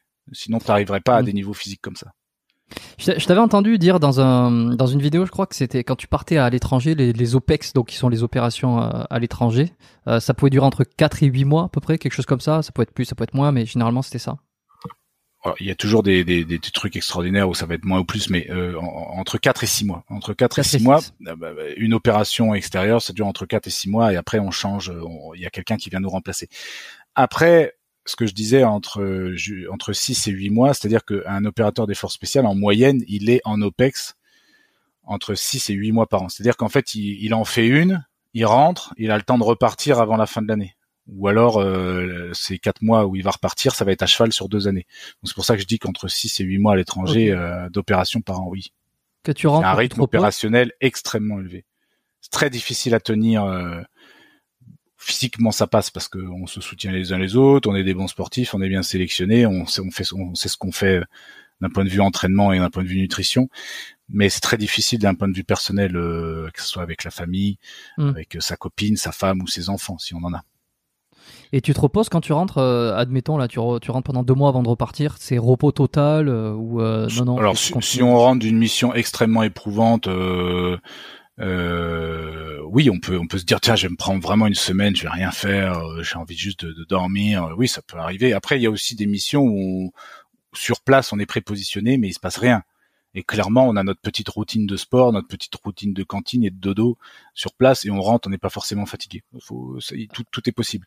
De la même manière qu'on peut être logé dans des conditions euh, royales euh, et jusqu'aux pires conditions, des pires prisons euh, du qu'il y a dans le monde, avec deux mètres carrés par personne. C'est-à-dire juste la place. En fait, imagine-toi 4 mètres carrés, hein, que 2 mètres sur 2 mètres, avec euh, des, un lit superposé d'un côté pour deux personnes et toutes les affaires de deux personnes, euh, voilà, dans une, dans une. ça, c'est les pires conditions dans lesquelles j'ai été logé. Donc, tu avais vraiment moins de place. Hein. et en plus, sans climatisation dans des pays très très chauds en plein été, euh, au Sahel, pas de moustiquaires. Alors, on a vraiment eu les pires conditions de, et puis plus de la nourriture dont la chaîne d'hygiène n'était pas forcément respectée sur place où on est tombé malade et tout. Donc, des pires conditions jusqu'à l'hôtel de luxe ou en protection rapprochée. Voilà, on est amené à faire quelques nuits dans des beaux hôtels avec notre VIP qu'on ah, tu profites, hein. accompagne. Hein. Ouais, de tout, tout type de conditions. C'est, euh, on s'ennuie pas, hein, on rigole. Et euh, du coup, euh, oui, selon la mission qu'on a eue, on peut être amené à avoir, on peut vraiment avoir envie de se reposer en rentrant, euh, tout comme être tout à fait en bonne forme et avoir envie de profiter. Maintenant, euh, en général, on passe tellement de temps à travailler à l'étranger, quand on rentre, on aime bien être à la maison quand même. ouais. on aime bien être en France et euh, ses amis, euh, sa famille, sa chérie qui nous dit euh, ouais, on va en voyage là ou là. Euh, ouais, c'est, ça doit pas être facile à, à un peu ras-le-bol de hein. pas être à la maison. On a envie d'être à la maison un peu quoi. Donc bon, c'est, c'est, c'est, c'est très difficile personnellement ce métier. C'est très difficile. Euh, juste petite parenthèse, tu me parlais du pire moment dans ma formation, mais finalement physiquement là où j'ai été le plus éprouvé, euh, peut-être que tu l'as déjà entendu dans, dans, une autre interview, mais euh, c'était sur une, une, opération extérieure justement euh, dans le désert du Sahara où pendant plus de 30 enfin pendant 34 jours, plus d'un mois, mmh. en plein mois de juin, en plein en plein été au Sahara, on a été amené à, être nomade pour traquer des, des, des, méchants et voilà ravitailler euh, tous les euh, tous les euh, tous les quelques jours en eau et en nourriture par largage où c'était extrêmement éprouvant pour les corps. J'ai perdu énormément de poids. On était tous très fatigués. On était tellement fatigués que ça commençait à attaquer le, le moral. C'est-à-dire que pour, pour autant, on est des gens avec une grande force morale et on continue d'avancer dans la vie même quand c'est très dur. Autant là, c'était tellement dur qu'on commençait à s'énerver les uns avec les autres, même les meilleurs amis, parce que c'était très très très dur. C'est le souvenir. Euh, physiquement, c'était le, le, plus dur que j'ai eu à, à vivre. T'as déjà été blessé, toi euh, 70 degrés au soleil. Hein. 70 degrés au soleil, 55 degrés à l'ombre. Pendant plus d'un mois. Euh, T'as été blessé par le soleil, là, déjà ah, c'est faut bien se protéger la peau avec des, du, du tissu, des chèches et tout. C'est faut, faut essayer de s'hydrater. On était euh, on était euh, presque à voilà, on était à 9 litres d'eau par jour par mec. Euh, et c'était on était quand même déshydraté quoi. C'était un truc extrême. Hmm. Est-ce que c'est euh, la, fois où tu as dû euh, intervenir pour une prise d'otage? C'est pas C'est pas sur cette opération. Euh, c'est pas sur cette opération là. C'est mais c'est sur la même zone. C'est sur la zone sahélienne. Oui. On a intervenu sur une sur une prise d'otage et voilà, on a fait tout ce qu'on a pu. Malheureusement, les, les otages ont été exécutés. C'était en 2011. Oui, bah avais raconté cette histoire. Mm, mm, mm, Ah, ah, ah, c'est fou, euh, c'est fou. Et ensuite, oui, et même que tu avais raconté qu'il y avait des, au niveau, les, les médias avaient un petit peu déconné dans la façon dont euh, ça avait été raconté Oui. à la fin. Oh, moi, j'adore les médias. Tu vois, je suis là, j'aime discuter, j'aime Médias partager. indépendants ici. Oui, mais même, je, même j'aime bien discuter avec des gens qui pensent pas que forcément comme moi, c'est intéressant. Mm. Euh, mais euh, ce que j'aime pas, c'est la désinformation. Et euh, pour pour moi, il y a le côté euh, subjectif euh, d'une information, c'est-à-dire que quand on donne son avis, on dit c'est mon avis, je pense ça, et on laisse la place à l'avis de quelqu'un d'autre. Ça c'est ça c'est intelligent. Mais quand on parle de faits, il faut être 100% objectif et, voir des mensonges racontés aux informations euh, sur les plus grandes chaînes. euh, Ça, ça, ça a tendance à m'agacer. Pour moi, c'est pas de l'information, c'est de la désinformation. J'ai horreur de ça. Pe- petite question là qui a a priori rien à voir, mais Alex French SAS, euh, t'as décidé de pas donner ton nom sur tes réseaux et euh, dans toute ta com, dans, dans toute ta com. Est-ce qu'il y a une raison par rapport à ça? C'est juste par discrétion euh, pour euh, pour euh, pour ma folla, ma famille. euh, bon, j'en, ai une. Ok. Ok. Et du coup, Non, parce que je Voilà, le remarque, tu vois, genre- par exemple, Aton, euh, c'est un pseudo. euh, Enfin, tout. oui, alors sont dans les, les, les corps des armées ou les corps d'élite, j'ai l'impression qu'il y a, y une espèce de dans- pudeur dans- à, à se dévoiler. Oui, alors il y a une pudeur euh, de laquelle je suis quand même plus ou moins, enfin je suis quand même sorti parce que il y, avait personne avant euh, des forces spéciales qui s'exposaient sur les réseaux sociaux et qui disaient ouvertement qu'il était. ça a toujours été très mal vu. J'ai franchi le cap, j'en avais besoin professionnellement pour euh, pour faire de la communication sur euh, sur euh, sur mon sur mon business. Et euh, je suis content du tournant que ça prend. Euh, ça permet aux gens de mettre un visage sur quelque chose qu'ils ont toujours fantasmé, euh, de, un visage et des visages d'ailleurs parce que ça fait des petits. Hein, mon, mon concept de dire que je suis un ancien des forces spéciales se, se répand. Il y en a quand même de plus en plus euh, qui le font. Et euh, finalement, ça ça démocratise un petit peu la chose. Ça ça les gens sont, sont beaucoup dans le dans le fantasme et dans le dans, dans- par rapport à aux opérations spéciales, l'antiterrorisme, ils se font des films et euh, certains des fois en- en- avec une bonne image et certains des fois avec une très mauvaise image. Moi, j'arrive et je montre qui je suis. Les gens se rendent compte que je suis je suis un Français comme les autres, euh, que j'aime euh, voilà euh, comme eux, j'aime j'aime les jeux vidéo, euh, j'aime le sport, euh, je, je suis capable de rigoler et de faire des blagues aussi. Et, et du coup, ça voilà ça tu vois ce que je veux dire? Ça dé euh, on va dire ça démystifie la, la chose.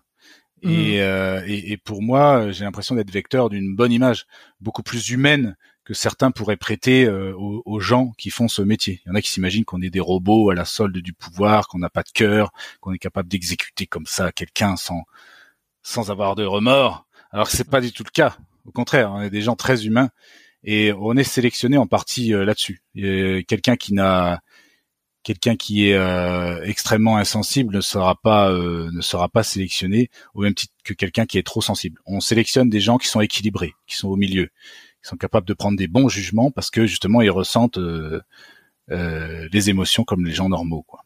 Ils sont euh, ni trop agressifs, ni trop timides, etc., etc.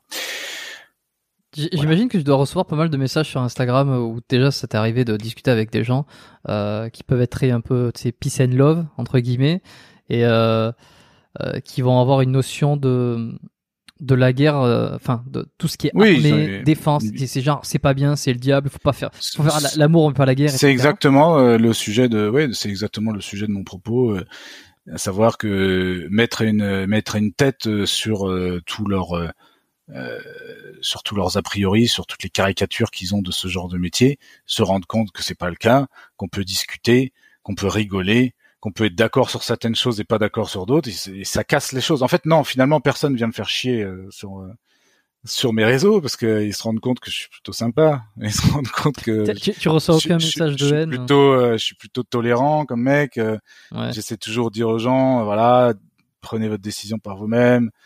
Mais vous voyez que là, il y a peut-être un problème avec ci, avec ça. Mais voilà, il faut. Je, prône le respect. Je, je prône le respect de la loi.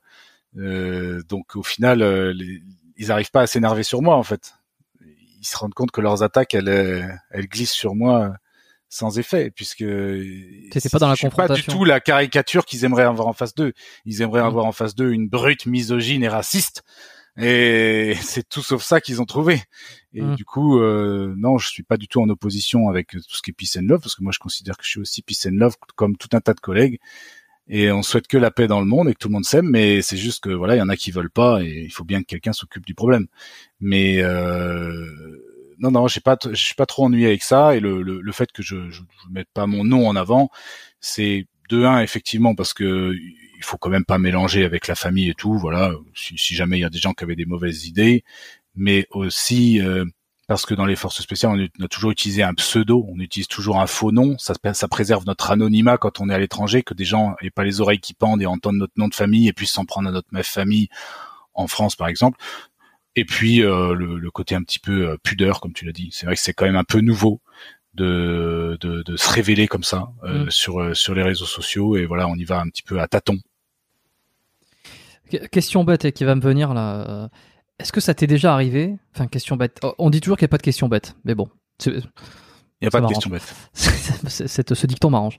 Euh, est-ce que ça t'est déjà arrivé, par exemple, de d'être face à un ennemi euh, désarmé Enfin, il y a pas de, y a, le, le conflit Oui. n'est plus là, euh, et d'être dans la discussion et essayer de comprendre parce que c'est des points de vue qui, qui sont opposés euh, d'une certaine part parce que c'est un ennemi donc il a des intérêts qui sont à lui vous vous vous avez des intérêts qui sont à votre ou des intérêts de la France et d'essayer de discuter pour essayer de se mettre d'accord sans être Non. dans la négociation, hein, peut-être à un moment où c'était un autre, euh, vous avez pris quelqu'un, enfin non, prenez personne en otage, mais vous avez euh, fait prisonnier quelqu'un, voilà, Euh, ou alors que vous, euh, un de vous a été déjà en, en otage euh, et qu'il y a une discussion pour essayer de, de comprendre un peu le point de vue et, et parce qu'il n'y a jamais qui a raison, qui a tort, c'est toujours en fonction d'où on se place Alors, et des idéologies. très honnêtement, euh, en, en- en opération, mon unité, on est dans l'action.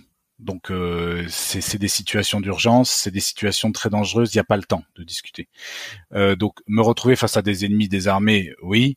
Leur porter moi-même les soins pour qu'ils survivent, oui. Euh, les mettre, euh, voilà, les conditionner et les livrer aux autorités derrière, oui. Euh, engager une discussion avec eux, ça m'est jamais euh, arrivé. Mais franchement, ça serait, ça serait très enrichissant.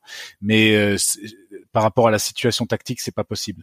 Par contre, là où j'ai pu un petit peu développer, euh, m'enrichir, de discuter avec des gens qui pensaient pas exactement comme moi, c'était surtout euh, déjà quand on est envoyé dans travailler avec des armées étrangères, discuter avec les gens, euh, avoir le point de vue des, des militaires étrangers quand on va travailler, par exemple, dans les pays du Sahel, en Afghanistan, euh, en Afrique, de un peu partout en Afrique. C'est intéressant d'avoir leur point de vue. C'est intéressant de discuter avec eux sur qu'est-ce qu'on pourrait reprocher à la France. Est-ce que c'est bien ce qu'on fait? Est-ce que les mecs qu'on combat en face, ils ont raison, ils ont tort? C'est très intéressant. Et les traducteurs aussi. Dans certains pays où ils parlent, ils parlent pas français, euh, voilà, on a des traducteurs euh, anglais vers la langue locale, et c'est souvent aussi, c'est des gens qui sont, qui ont pas vraiment de, qui prennent pas parti. C'est des gens qui traduisent. C'est pas forcément des gens qui nous soutiennent aveuglément. Euh, et du coup, ils ont ils ont une vision un petit peu euh, objective des fois sur certaines choses. Ils disent, voyez, voilà, euh, la France ne devrait pas faire ça, euh, l'OTAN ne devrait pas faire ça. Euh, voilà, c'est intéressant. C'est pas pour ça que je leur donne raison. C'est que c'est intéressant d'avoir leur point de vue. Donc euh, oui, c'est euh, je- je- j'aime bien discuter moi, surtout avec les gens qui pensent pas comme moi, parce que c'est de ces discussions qu'on apprend le plus de choses en général soit parce qu'on se conforte dans ce qu'on pense, soit parce qu'on a la chance de, de pouvoir changer, changer d'avis. C'est une chance de changer d'avis. Ça veut dire qu'on s'est trompé pendant longtemps si on finit par changer d'avis. C'est Difficile. une chance de, de finalement changer d'avis. Mais ça c'est fort, hein, se dire je me suis trompé pendant euh, X années et, et j'ai eu tort et, et en fait je m'en suis rendu compte. Euh, c'est Ça demande une capacité de remise en question, c'est pas donné à tout le monde. ça, ça, il, il le travaille à l'armée, ça, hein, cette capacité à se remettre en question, à être très humble. Non, c'est pas. euh, on pourrait mettre ça dans performance humaine. On pourrait rajouter la catégorie euh, ouver- ouverture, humilité. Euh,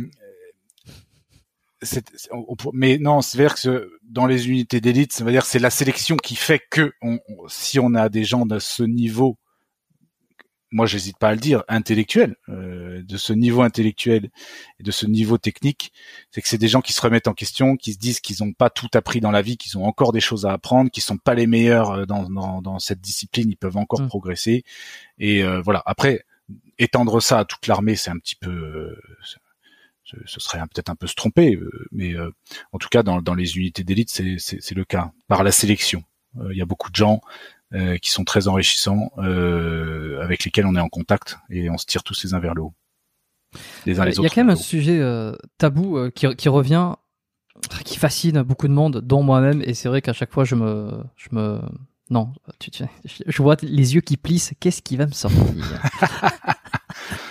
Un truc qui revient que j'ai déjà, j'ai déjà posé comme question à ceux qui ont, à des personnes qui ont déjà fait l'armée. Euh, je pense à Aton et, le Major Gérald quand ils sont venus sur le podcast, mais euh, moi, c'est des trucs qui me fascinent, tu vois.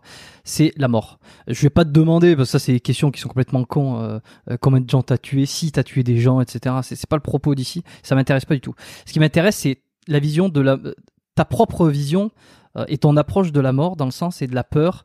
Euh, t'as beaucoup parlé de la peur, que t'étais pas quelqu'un qui avait, qui avait beaucoup peur, ou en tout cas, t'étais quelqu'un qui gérait la peur. Euh, et dans ce, Exactement, niveau-là, ça se canalise en fait j'ai pendant longtemps dit que j'avais peur de rien, alors qu'en fait c'est que je, oui, si je me suis trompé. Si on a peur, euh, c'est juste qu'on gère extrêmement bien sa peur et qu'on, voilà, ça c'est source de de motivation, euh, c'est source de boost pour mieux parer à, tous les à tous les dangers. Mais euh, euh, quand, tu as une mission, quand t'es appelé à l'étranger et que c'est un truc, tu sens que tu as prise d'otage, terrorisme, etc. Tu en es sur du truc où bon, il y, y, a du niveau quoi. Est-ce que tu te dis, bon, euh, à un moment donné, tu penses que tu reviendras pas? Tu y penses? Oui, on y pense. Ça. Alors, je, suis pas quelqu'un euh, qui est pas peur de mourir.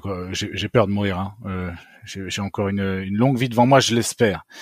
Maintenant, je suis pas terrorisé par la mort non plus. C'est-à-dire que je, voilà, ça m'empêche pas de vivre non plus. Maintenant, euh, le moment où on y pense, en général, c'est quand on, avant de monter, avant de partir vers l'avion, euh, avant de prendre le train pour aller prendre l'avion. Euh, on dit au revoir à ses proches.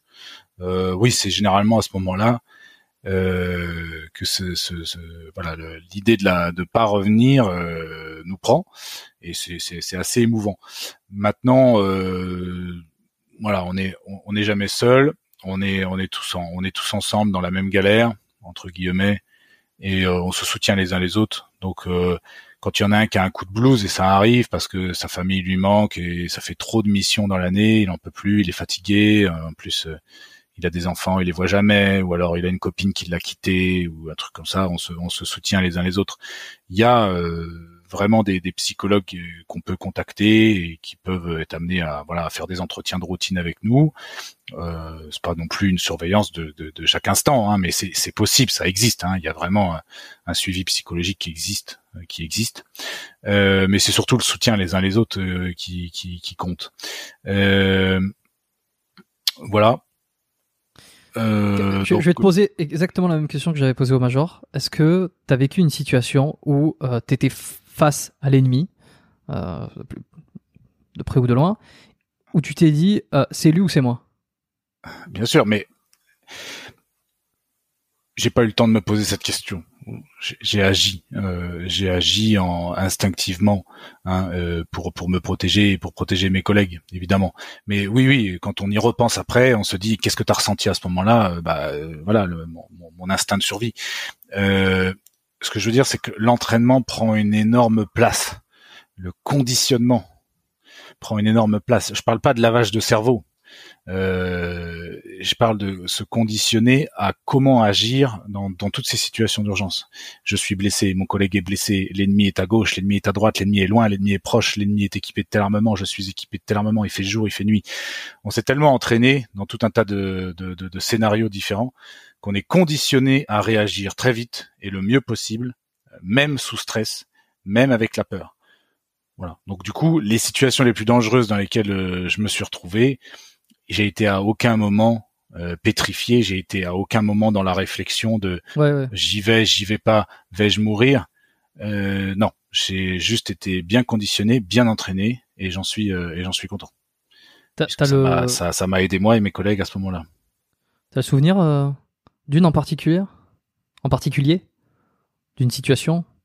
Ah, Alors, autant euh, j'ai sauf si ça, sauf si ça te gêne d'en parler euh, sauf si tu préfères éviter le sujet quand je parle de stress euh, de, de mourir oui je pense à un genre de situation en particulier mais bon évidemment la, la situation dont, dont j'ai déjà expliqué que les, la, la, prise d'otage bon bah c'était du c'était du combat à très courte distance avec beaucoup d'adversaires euh, en même temps avec des otages au milieu au milieu du, au milieu de nulle part. Donc évidemment c'était c'était une histoire évidemment qui m'a marqué, mais Ce qui m'a fait le plus stresser, moi, dans ma carrière, c'est les trajets en Afghanistan, en ville, avec la crainte qu'il y ait un suicide bomber qui fasse exploser mon véhicule, qu'il soit lui-même en véhicule ou à pied.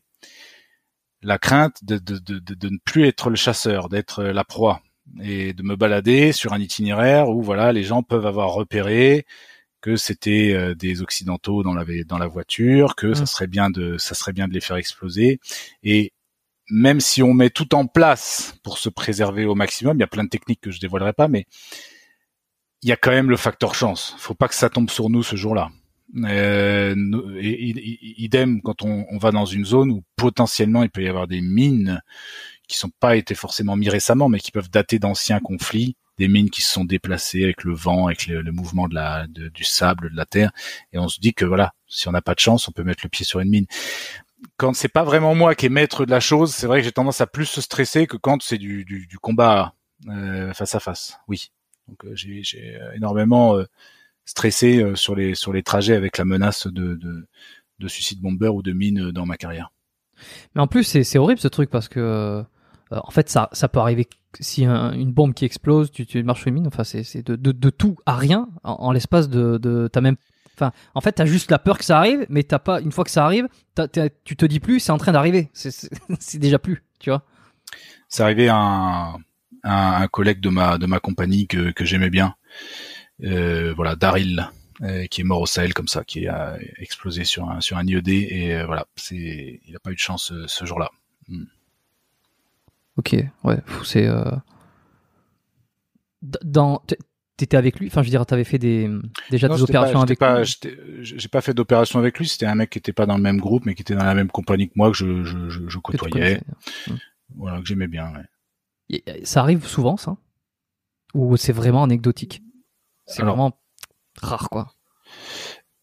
Il y a des morts tous les mois dans l'armée française.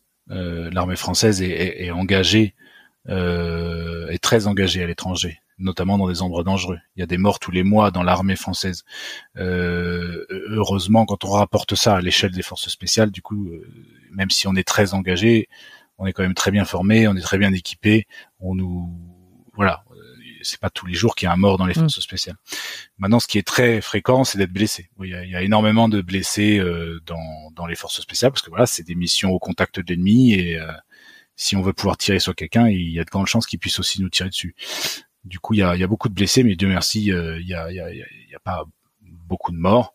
Maintenant, chaque mort est regrettable. Et si on regarde l'intégralité de l'armée française, il y a quand même des morts tous les mois. Hein. Oui, oui. Je veux dire, à un moment donné, c'est c'est euh, aussi euh, quand on s'engage, euh, ça fait partie de. Enfin, je, je, dirais pas que ça fait partie du processus, mais euh, dire c'est pas. On le sait quoi. On le sait qu'il y a il y a, y a un risque en fait. Clairement, c'est un métier à risque. C'est un métier ah bah, pour lequel on a on a une rémunération pour la pour les risques, parce que quand on est déployé à l'étranger, on, va dire c'est une sorte de prime d'éloignement, prime de risque. On est payé plus cher quand on est déployé à l'étranger que quand on est tranquillement en France. Après, sachant qu'il y a aussi, c'est quand même un métier dangereux même à l'entraînement. Il y a aussi pas mal de morts à l'entraînement. Il faut pas, faut pas l'oublier. Ah ouais, c'est c'est quoi des, erreurs euh, J'ai eu un, un, collègue. Euh, quand j'ai fait ma formation euh, dans les forces spéciales, qui est mort sur sur une épreuve de course à pied il a fait un arrêt cardiaque, rupture d'anévrisme. Euh, enfin, on l'a vu faire un arrêt cardiaque, mais c'était dû à une rupture d'anévrisme. Du coup, euh, on n'a rien pu faire pour le sauver. Euh, il y a des gens qui meurent comme ça pour des raisons médicales, et puis il y a des gens mm. qui, voilà, qui, qui, qui, peuvent avoir un problème avec voiture, un hélico. il peut y avoir des crashs, il peut y avoir des balles perdues, des ricochets. il y a des gens qui, qui perdent la vie à l'entraînement aussi. Oui, oui. Mm. Toi, tu as déjà eu des blessures. Euh, alors, je sais que tu t'étais fracturé les, doigts. Euh, oui, j'ai eu des différentes blessures. J'avoue que j'ai pas trop envie de revenir dessus, mais blessures aux mains avec des fractures, euh, que ce soit dans dans des bagarres ou dans le cadre de mon métier, des bagarres en tant que civil, hein, ou, des, ou dans mon métier, j'ai été blessé au dos à cause d'un saut en parachute voilà, c'est pas bien grave. J'ai eu une hernie discale pendant un an qui m'a qui m'a fait chier. J'ai eu une, une plaie profonde à la jambe et j'ai eu les oreilles endommagées par plusieurs explosions, tirs, voilà. J'ai oui, j'ai mon corps a souffert. Oui. Alors peut-être en, dehors euh, des blessures que tu as pu avoir sur le terrain, est-ce que tu as eu des blessures de type entraînement? Tu vois Parce que on, a parlé tout à l'heure un peu de la culture de l'entraînement, de la mm. préparation physique. Est-ce que tu as déjà eu des tendinites, des oui, alors ça pour le coup, je, je, considérais pas ça comme des, des blessures, mais euh, bon, si on revient sur la blessure à l'entraînement la plus grave que j'ai eue, c'est mon hernie discale. Euh, C'est-à-dire que ça s'est déclenché sur euh, sur une réception d'un saut. Enfin, même pas, c'est plus vicieux. Ça s'est déclenché sur un footing que j'ai fait la semaine d'après un saut, où je sentais que j'avais tapé fort par terre.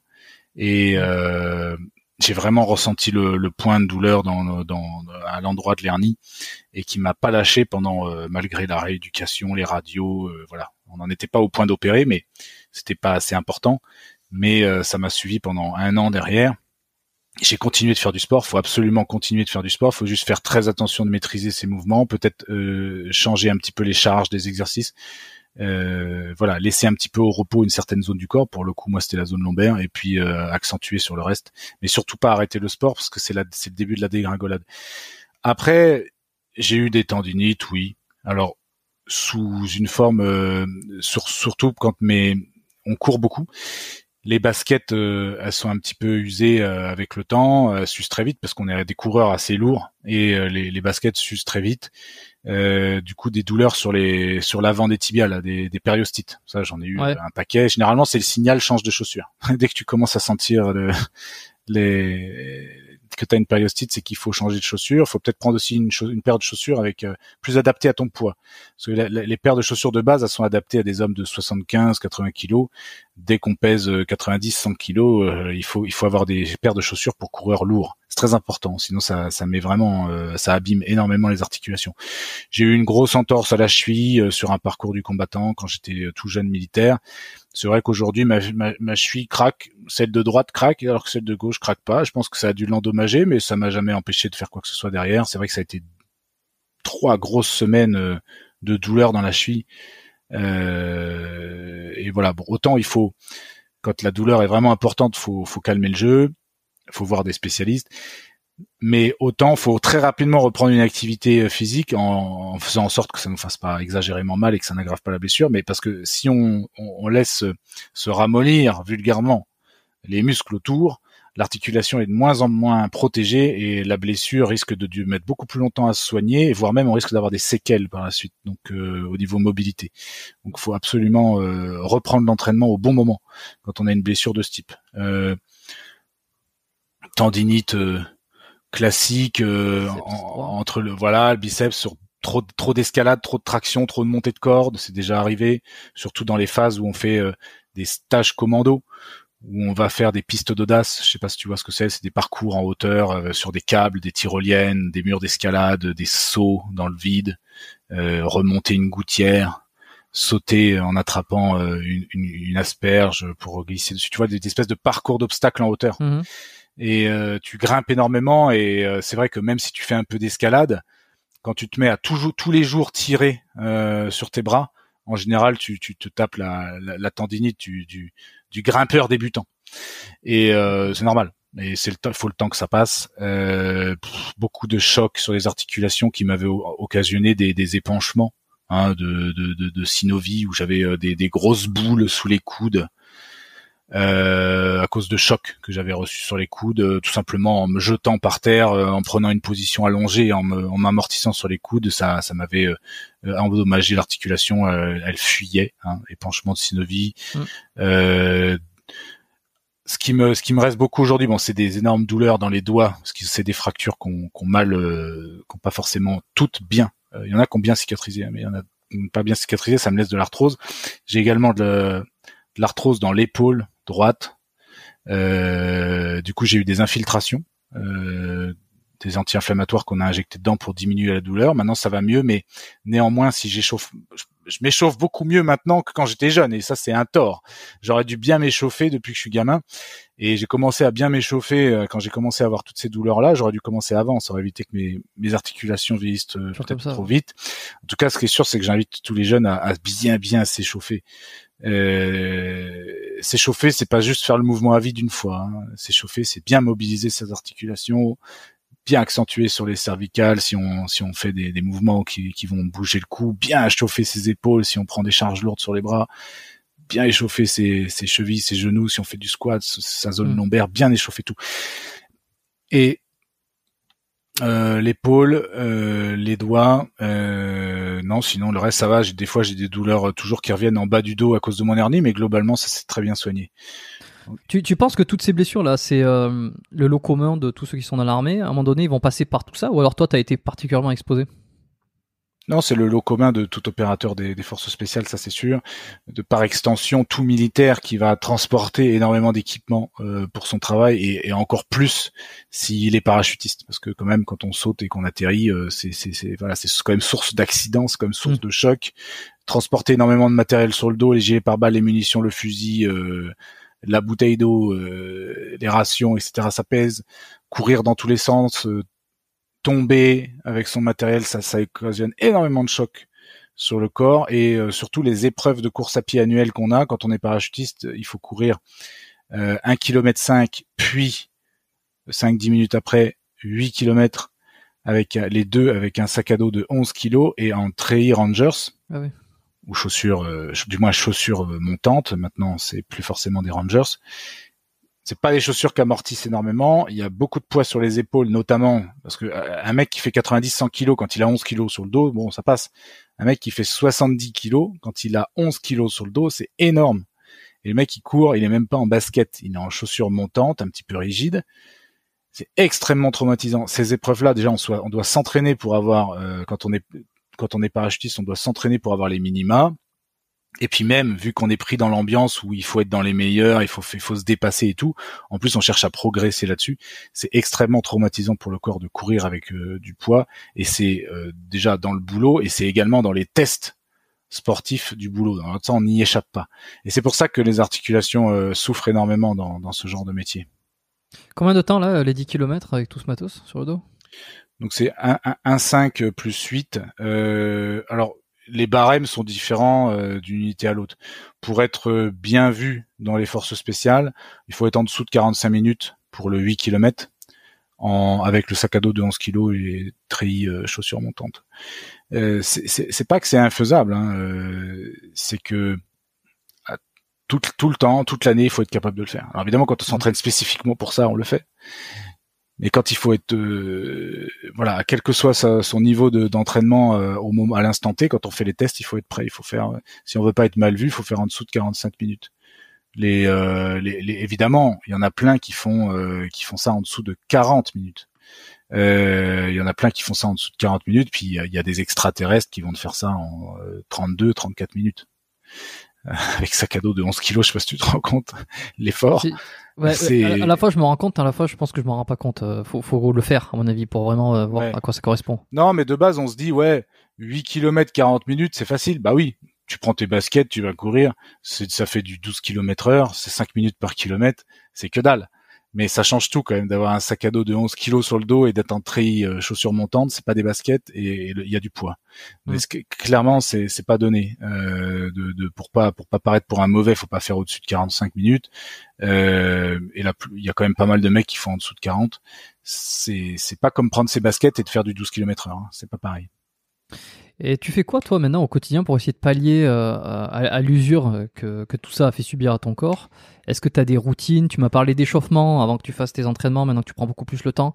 Est-ce que euh, il y a des Alors, choses j'ai- précises? j'ai- moins de temps pour faire mon sport. Euh, par contre, je prends, je, je consacre du temps à m'échauffer. Alors qu'avant, je, je- j'en consacrais moins. Euh, mes routines d'échauffement, c'est je fais pas mal de, de, de- d'élastiques avant de, de, de commencer mes séances. Donc, si je fais euh, un truc qui est traumatisant comme l'haltérophilie, si je fais de l'haltérophilie, je vais bien échauffer mes cervicales en faisant des mouvements de tête avec un élastique sous tous les angles.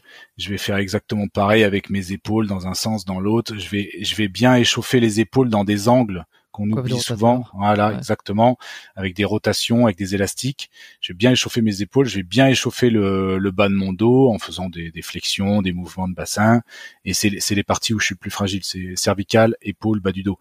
Après, il y en a, ça peut être les genoux. Il y en a, ça peut être les chevilles. Il y en a, ça peut être les poignets. Moi, pour l'instant, ça va bien. Après, je m'échauffe quand même dessus. Je fais des mobilisations. Après, je fais évidemment les mouvements avec moins de charge. Et une fois que je suis, je suis bien chaud, là, je, Oui, je tu montes progressivement. Voilà. Ok.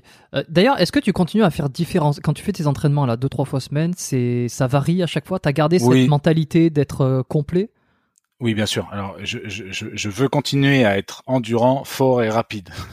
j'ai bataillé pendant des années pour l'être, donc j'ai pas envie d'abandonner ça maintenant.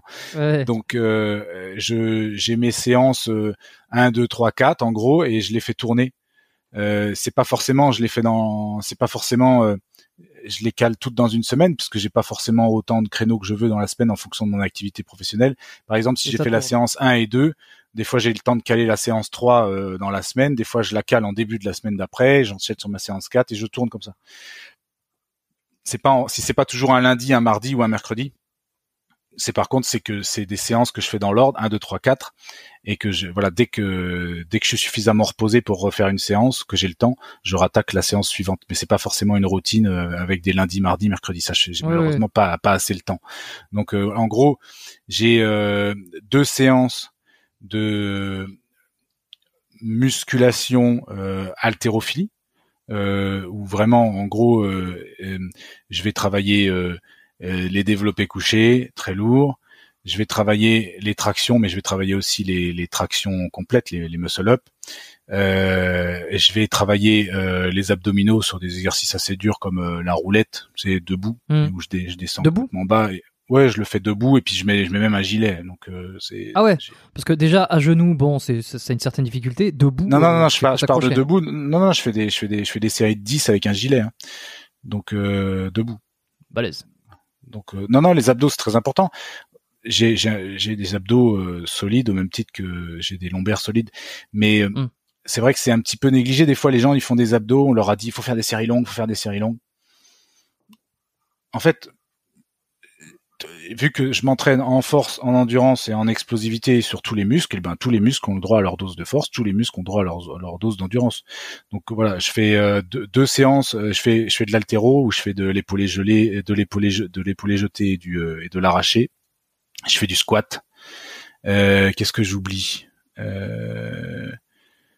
Non, je me fais juste un petit exercice bonus pour mes mollets. Euh, parce que euh, je les ai toujours trouvés un peu euh, un peu un peu un peu faiblards. Du coup quand j'ai fini tous mes exercices lourds qui sont comme tu as vu que des exercices de base hein, je fais vraiment euh, que des exercices de, de base hein, des euh, Ouais. que ce soit les mouvements d'haltérophilie, les mouvements d'haltérophilie, euh, et pour les jeter arrachés, et puis évidemment avec des partiels, des fois je travaille que sur du, euh, des fois je travaille que sur du hang clean, euh, des fois je travaille sur du power clean, etc. Des variantes d'épaulés jetés et d'arrachés. Je fais uniquement développé couché, euh, traction, squat et soulevé de terre. En, pour les, les mouvements de powerlifting, enfin la traction n'est pas dans le powerlifting, mais Oui, qu'il faut quand même, euh, il faut quand même de la. Et, et donc la traction, je la fais lester. Et je fais aussi euh, des, des muscle-up qui sont une version quand même beaucoup plus euh, explosive. Combien de- tu te la- laisses pour les tractions? Pour avoir une idée? Pour les tractions, je peux me lester à 30 kilos. Et tu fais? Voilà. Je fais des séries de 10. Et tu non mais je veux dire, tu fais combien de tu passes combien de base Moi, je pèse, euh, ça dépend. L'autre jour, je suis monté sur la balance, je faisais 100 kilos, mais euh, j'avais pas enlevé mes chaussures. Donc, t'avais t'avais t'avais bu un grand verre d'eau avant j'avais et euh, pas enlevé mes chaussures. C'était au milieu de la journée, j'avais pas été aux toilettes. euh, donc, rassurez-vous. Normalement. Non mais là où je veux en venir c'est que 100 kilos de poids de corps plus 30 kilos de lest, euh, non, mais ça je, donne un peu une idée de la normalement, force, je, quoi. je, je, je me pèse pas tous les matins, je t'avoue, mais je pense que je dois faire 95 kilos. Je dois faire 95 kilos pour 1m75, c'est- c'est très lourd déjà. Après, je m'affûterai, Oui. euh, j'aurai vraiment le temps de m'affûter, je descendrai, je pense, à 90 sans problème. J'aurais, je perdrais 5 kilos de graisse, euh, ça c'est, ça c'est sûr. Mais bon, faut, faut, faut, faut le temps. Et puis j'ai, j'ai quand même, euh, j'ai pas mal de travail, euh, donc des fois, voilà, suivre l'alimentation à la lettre, là où ça devient très important quand on veut s'affûter. Euh, j'ai, pas trop trop le temps, donc je, je reste dans, euh, je, je, je gère ça de manière euh, un petit peu au, au feeling, quoi. Mais je, je suis, mais euh, j'ai pas le temps de, de, de clairement de me Oui, dire oui, ah, il faut que je réduise de 500 kilocalories par jour, donc euh, je vais faire attention à ça. Donc j'y vais quand même un peu au feeling parce que le, le, le plus important pour moi aujourd'hui, c'est quand même euh, mon entreprise. Mais voilà, donc j'ai deux séances en gros où c'est haltérophilie et mouvement de, de force pure, plus un petit bonus pour mes mollets. Mhm. Parce que Je fais des extensions mollets. Et euh, après, j'ai vraiment une séance de course à pied que, je varie à chaque fois, c'est soit euh, de la course à pied longue où je cours une heure et demie, soit c'est de la course à pied en fractionné avec soit du fractionné court, soit du fractionné long, et soit un, footing bonus où je vais aller courir euh, dans avec du dénivelé. Et une séance vraiment euh, tout ce qui est mobilité, explosivité, sachant que je pourrais très bien mettre les muscle up dedans, mais en général quand je fais quand je fais ces séances là, j'ai pas le j'ai pas la barre mais ça va être des séances où je vais faire des euh, des, parcours training. Donc euh, il va y avoir des sauts en hauteur, en longueur, il va y avoir des sprints, euh, il va y avoir marcher sur les mains, il va si j'avais une barre de traction, il pourrait y avoir des muscle up, tout ce qui est tout ce qui est explosivité, mobilité quoi. Et dans, dans, ces séances-là, évidemment, vu que je, fais un circuit training, ça travaille aussi énormément le cardio, mais ça le travaille différemment de, de la course à pied. Mmh, bien sûr. Ok. en gros, voilà, je fais pour garder mon niveau physique. en gros, je fais deux séances de force et d'haltérophilie, une séance de course à pied et une séance de circuit training avec beaucoup de mobilité euh, pour garder l'équilibre, euh, la souplesse. Ok, ça c'est pour toute ta séance de sport. Euh, si tu veux essayer de rester en forme là le plus possible et contrecarrer, donc comme je disais un peu les, les effets euh, euh, délétère, de, enfin l'usure que tu as eu sur tes articulations. Tu parlais de ça au début justement que tu te sentais des fois tu avais un peu les douleurs dans les dans les articulaires. Je sais pas si euh, on avait lancé l'enregistrement encore ou pas. Mais qu'est-ce que alors à part l'entraînement, qu'est-ce que tu essayes de faire pour essayer de, je sais pas, en termes de compléments, en termes de qui c'est que tu vois, est-ce que tu vois des, des, des, praticiens Clairement, alors euh, bon, bien bien s'échauffer, bien s'entraîner, tout le corps, euh, ne pas faire des demi-mouvements, euh, que certains mouvements, des mauvais mouvements, vraiment des trucs, j'ai des mouvements généraux de base et beaucoup de mouvements de mobilité pour que mon corps il soit il soit il soit efficace sous tous les angles. Et euh, j'oublie quand même que j'ai quand même la chance euh, quand euh, nos, nos, emplois du temps s'alignent. Dans mon équipe, il y a, y a un professionnel de, de MMA. Maintenant, c'est un ancien des forces spéciales qui est professionnel de MMA. C'est Benoît Saint-Denis. Euh, c'est l'espoir français du MMA.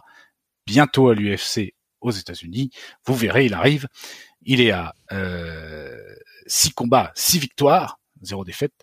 Et donc j'ai quand même la chance de pouvoir m'entraîner avec lui en sport de combat pour pas complètement perdre euh, mon niveau, euh, on va dire une fois toutes les deux semaines. Malheureusement, j'aimerais bien que ce soit toutes les semaines, mais j'ai pas, j'ai pas le temps. Alors pour revenir sur les articulations, euh, évidemment l'échauffement, euh, la pratique, la, la, bonne pratique pour moi du sport, à savoir pas se faire que des machines, des mouvements très étroits, des, sans amplitude, négliger certaines parties de son corps mais je fais attention à ce que je mange. Pour moi, l'alimentation, euh, c'est le, c'est le, c'est les briques, c'est le ciment de notre corps. Euh, si on considère que notre corps est un, bâtiment, donc manger des bonnes choses, éviter, même si je suis pas euh, un extrémiste du bio, hein, quand même, éviter de bouffer des des barquettes au micro-ondes. c'est le moins qu'on puisse dire. Voilà, des boîtes de conserve. non, j'essaie de manger des choses fraîches. Euh, des choses simples, non transformées.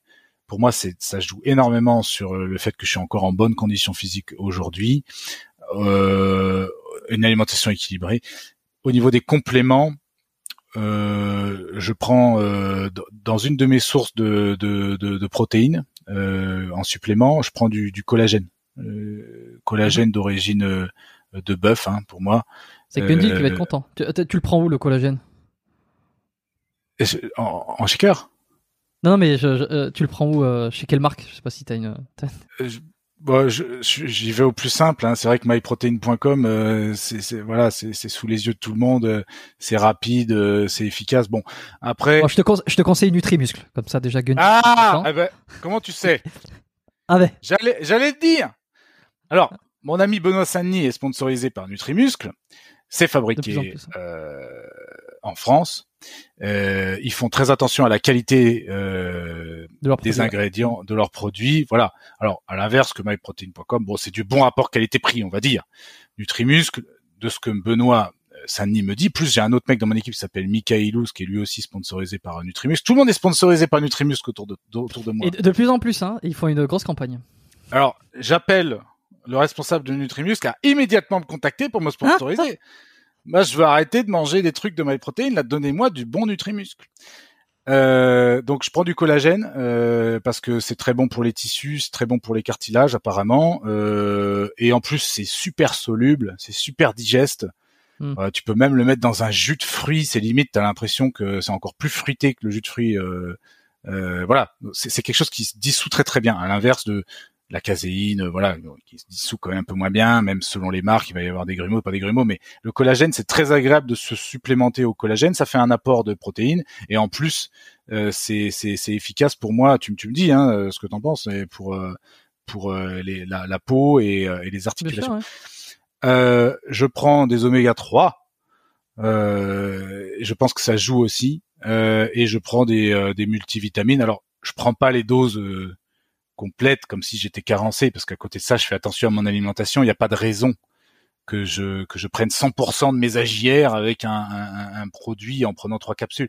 Non, j'en prends un peu. Quoi. J'en- on va dire si la dose est de 3, j'en prends une tous les jours avec mon repas du midi.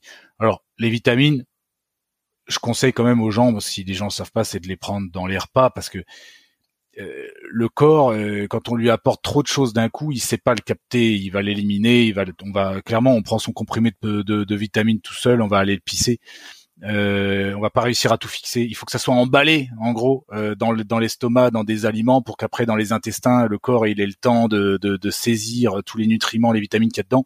Donc prendre ces vitamines dans les repas si c'est une prise quotidienne, parce que moi je prends des protéines quotidiennes, des, des, des vitamines et des oméga 3 quotidiennement de- depuis des années, pas se mettre la dose maximum pour être à 500% des AJR euh, en vitamine C, quoi. Ça sert à rien. De clairement, c'est surchargé et le corps va devoir l'éliminer. Mais voilà, au feeling, comme on voit par rapport à son alimentation habituelle, se dire, voilà, tiens, euh, pour parer au risque que je manque un peu de ça, alors tous les jours, je prends, euh, on va dire un tiers de la dose, une moitié de la dose, et, euh, et à côté, ça ne, ça ne, ça ne, ça ne préserve, enfin, ça ne, ça ne dispense surtout pas de manger sainement et équilibré. C'est ça le plus important. Et voilà, pour Mm. pallier éventuellement à un petit manque sur une journée où on n'a pas le temps de manger, on a juste mangé une barre de protéines et un, un Big Mac euh, de McDonald's en rentrant. Alors là, oui, il vaut mieux quand même prendre ces vitamines et rapidement euh, se saisir d'un fruit euh, pour pour avoir un peu de fibre et quelque chose de frais avec des antioxydants dans le corps. Donc, euh, pour moi, le collagène, les oméga 3, les multivitaminés, Ouais. manger très sainement et euh, puis après des compléments de protéines euh, normaux, voilà, euh, whey, caséine, euh, éventuellement j'ai de la de la protéine végan euh, pour changer un petit peu. Donc c'est de la protéine de, de pois ou de riz, je sais plus. Mm. C'est juste ça change un peu, voilà, changer de source de protéines, pas toujours prendre du lait, du lait, du lait, du lait, du lait. On n'est pas des petits veaux, à ce que je sache. Donc euh, maîtriser quand même, pas prendre que des protéines de lait. Pour moi, changer de source de protéines. Mais voilà, en gros, normalement, je mange, j'ai suffisamment de protéines. Mais euh, voilà, si jamais je sens que j'ai un repas qui n'était pas assez chargé, j'essaye quand même d'être à au moins 1,5 euh, de, de grammes de protéines par kilo euh, corporel. Donc ça, ça fait quand même, euh, quand tu pèses 95-100 kilos, ça fait quand même pas mal de protéines à bouffer dans la journée. J'essaye d'avoir ça en mangeant euh, mes, repas normaux. Mais si je sens qu'il y a un repas où j'étais à, l'extérieur, où je, je- ça me manquait un petit peu de, de source de protéines, je vais prendre un petit Mm. complément en protéines dans l'après-midi en dehors des repas. Euh, que je vais accompagner d'une collation. Euh, voilà. Après, si vraiment je veux aller me refaire du muscle, me refaire de la performance et tout, ouais, je vais peut-être monter à 2 grammes euh, de protéines par kilo de corps, ça peut m'arriver, ouais.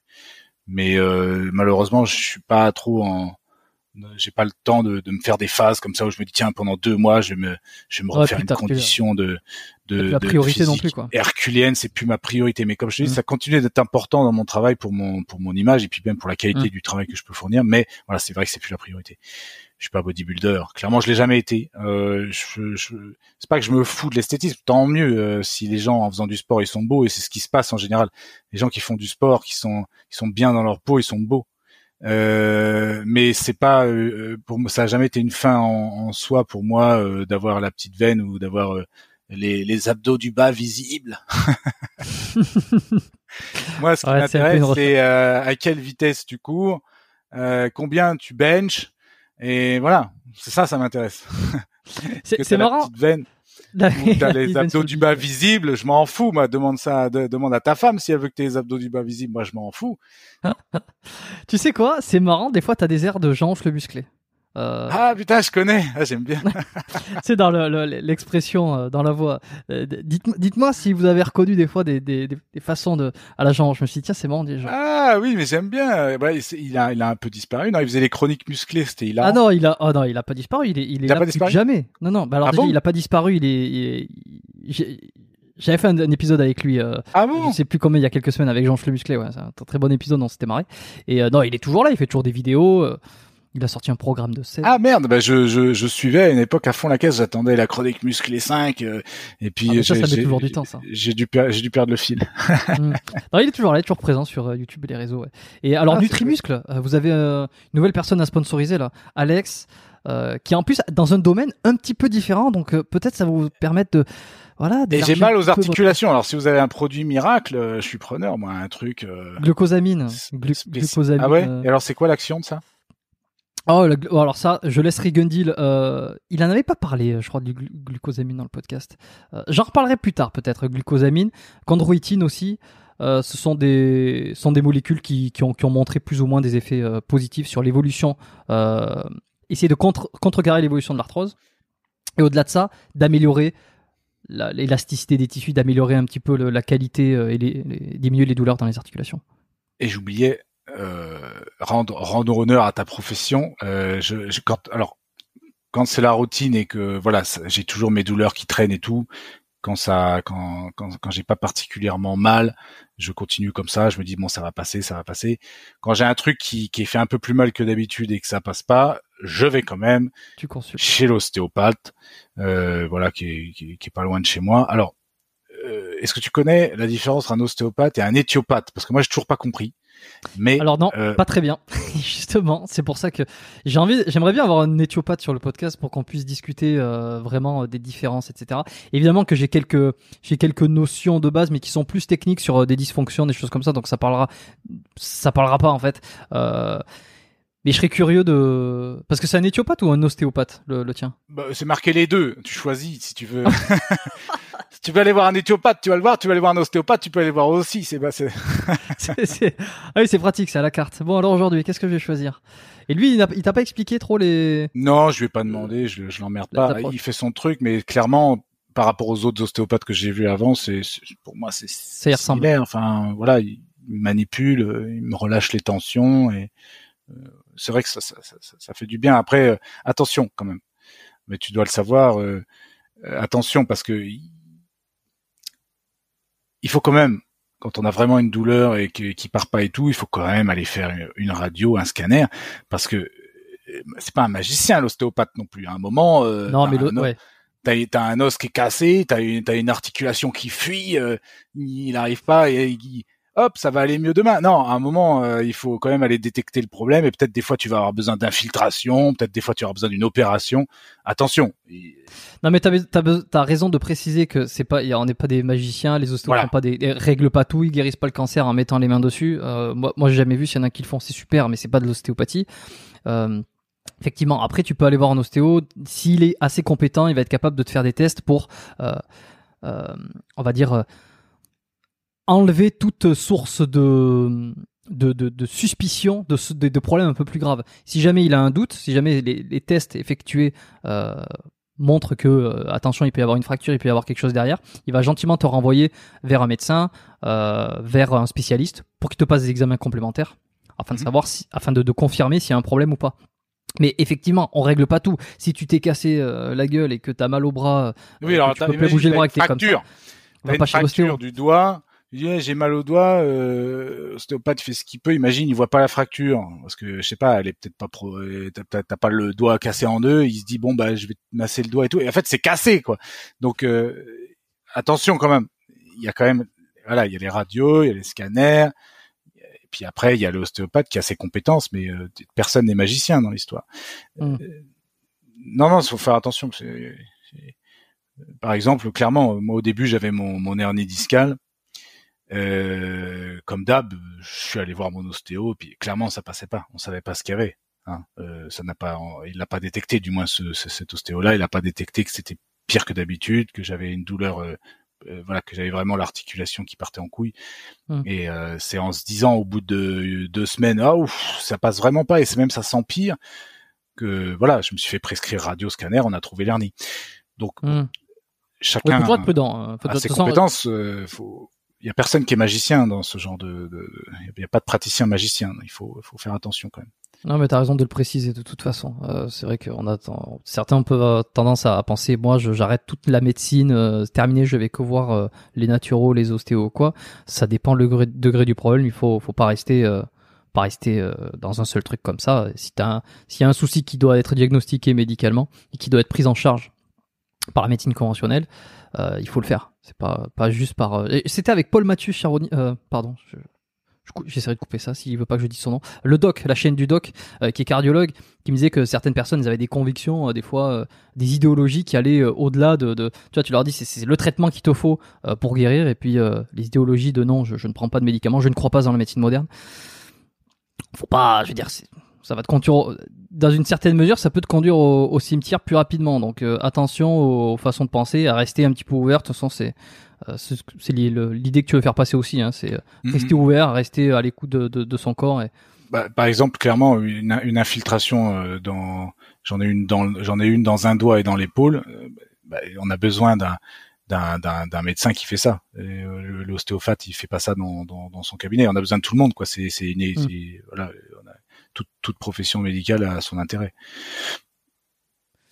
Euh, allez, on va écoute les trois dernières questions que je pose à tous mes invités. Je regarde, je fais un petit peu tour dans mes notes. Là, on a quand même brassé euh, tout, tout ce que j'avais envie. Euh, si on pouvait revenir 10 ans en arrière, en pleine force, alors hein, 15 ans en arrière, en, en pleine force spéciale, quel est le meilleur conseil que tu aurais eu besoin d'entendre? Hmm. Euh... Attention, euh, c'est pas pour toute la vie. euh, les forces spéciales, il y a une vie après l'armée. Alors, euh, commence à réfléchir ce que tu vas faire après, euh, histoire qu'au moment de ta reconversion, euh, tu t'écroules pas. Et tu t'es pas écroulé? Aussi bien, euh, oui, il y a eu des phases difficiles. Euh, quand tu ajoutes des problèmes personnels euh, par-dessus la reconversion, euh, t'es plus avec tes amis tous les matins euh, à déconner, aller à la salle de sport, euh, c'est un changement de vie. Euh, faut pas rater le cap de sa reconversion. L'armée, c'est une partie non négligeable euh, de ta vie. Hein, tu vas faire 5, 10, 15, 20, 20 ans, mais il y a une vie après. Et euh, tu des proches qui comptent sur toi et il faudra pas falloir merder sur, euh, sur ta reconversion. Alors commence à réfléchir un petit peu et un plan. Voilà ce que je te dirais. Ce que je me dirais 15 ans en arrière. Et le plan que tu as eu, euh, le plus ou moins le plan que tu as eu, c'était donc de monter un bar euh, que tu disais au tout début. Ouais, là, monter une entreprise quelle qu'elle soit, j'avais réfléchi à différents trucs. Je voulais même peut-être faire une salle de sport. À un moment, j'ai vu que c'était un peu saturé en région parisienne. Je me suis dit, bon, allez, vas-y, fais un bar. Euh, c'est pas trop compliqué. Les conservations des alcools, c'est long. Tu vas pas perdre de stock. Euh, euh, voilà, j'ai fait une formation pour apprendre à faire des cocktails. Voilà, je, je je vais, mettre, je vais mettre des bars de, je vais mettre des bars de pole dance. euh, il va y avoir des nanas qui vont arriver. Euh, Il y a des mecs qui vont vouloir draguer les nanas qui vont arriver. Et euh, bon, c'est à peu près ce qui s'est passé, mais euh, voilà, c'est pas. On va mettre, on va mettre des rideaux, des cabines, non? Pas... Non, alors c'était pas un strip club non plus. J'étais dans la rue Saint-Denis, hein, pour ceux qui connaissent, qui est pourtant une rue euh, de, euh, voilà, une rue euh, classée comme chaude dans Paris. Mais bon, c'est plus le cas aujourd'hui. Hein, c'était, c'était, c'est surtout hérité de de avant les années 2000, Hmm. avant que tout ce qui est prostitution sur la voie publique, ça soit euh, pénalisé. Euh, racolage et puis la pénalisation des clients. Euh... Moi, je suis pas expert, mais je crois que Sarkozy il a sorti une loi euh, à l'époque. euh, du coup, ça, ça a mis à terre un petit peu le business de la prostitution dans la rue Saint-Denis. Mais euh, voilà, c'était un c'était comme un peu comme Pigalle à Paris. euh, C'est un peu comme un quartier qui est réputé pour être chaud, la rue Saint-Denis. Mais non, nous, on, on ne faisait pas du tout de, de strip. C'était uniquement des cours de pole dance hein, et la pole dance sous sa forme sportive et acrobatique. Euh, Et, et alors derrière ça, c'est là où finalement, bon, t'as vu que c'était pas forcément un truc fait pour toi. euh, Il y avait plus d'emmerdes que tu ne en fait, j'étais pas vraiment passionné par ce monde de la nuit, et puis euh, ça me rapportait pas énormément d'argent non plus. Enfin, c'était beaucoup de galères, beaucoup de, de stress sur la fréquentation, euh, le, le week-end prochain, sur l'événement prochain. Est-ce que du monde va venir? Et au final, ça me plaisait pas pour pas beaucoup de gains. Donc, il fallait que je retrouve encore, je rebondisse sur autre chose. Je l'ai fait grâce au, au, au réseau que je me suis créé euh, à ce moment-là. Ok, et là, tu as ouvert donc euh, une société. Ça fait combien de temps maintenant euh, qu'elle existe hein? Chiron Alors, Chiron, ça existe depuis mi-2019, donc presque deux ans.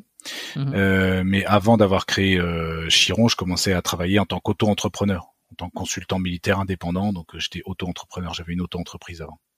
Entre le moment du bar et Chiron, j'avais une auto-entreprise.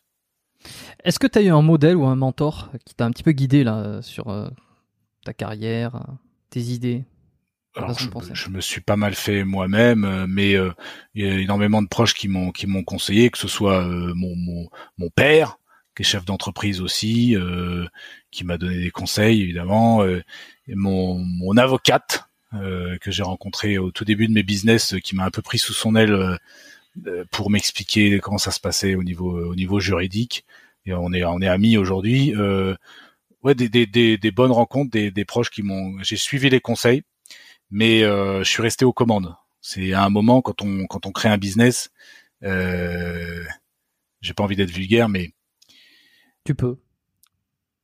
on met ses couilles sur la table, tu vois. Voilà, ce qu'on aime. On met ses couilles sur la table. Et du coup, euh, c'est les siennes qu'on met sur la table. C'est son argent, c'est son énergie. euh, on prend des risques. Il n'y a pas de création d'entreprise sans prise de risque. Donc à un moment, on sera seul à prendre les risques. Donc il faut être aussi être le seul à décider. Et euh, quand à un moment personne euh, n'est avec nous, il faut se poser la question est-ce que je fais pas complètement fausse route ou est-ce que justement c'est juste parce que personne ne croit en moi? En l'occurrence, moi j'ai demandé un crédit pour euh, pour aménager mon bar, euh, acheter ma licence 4 et tout.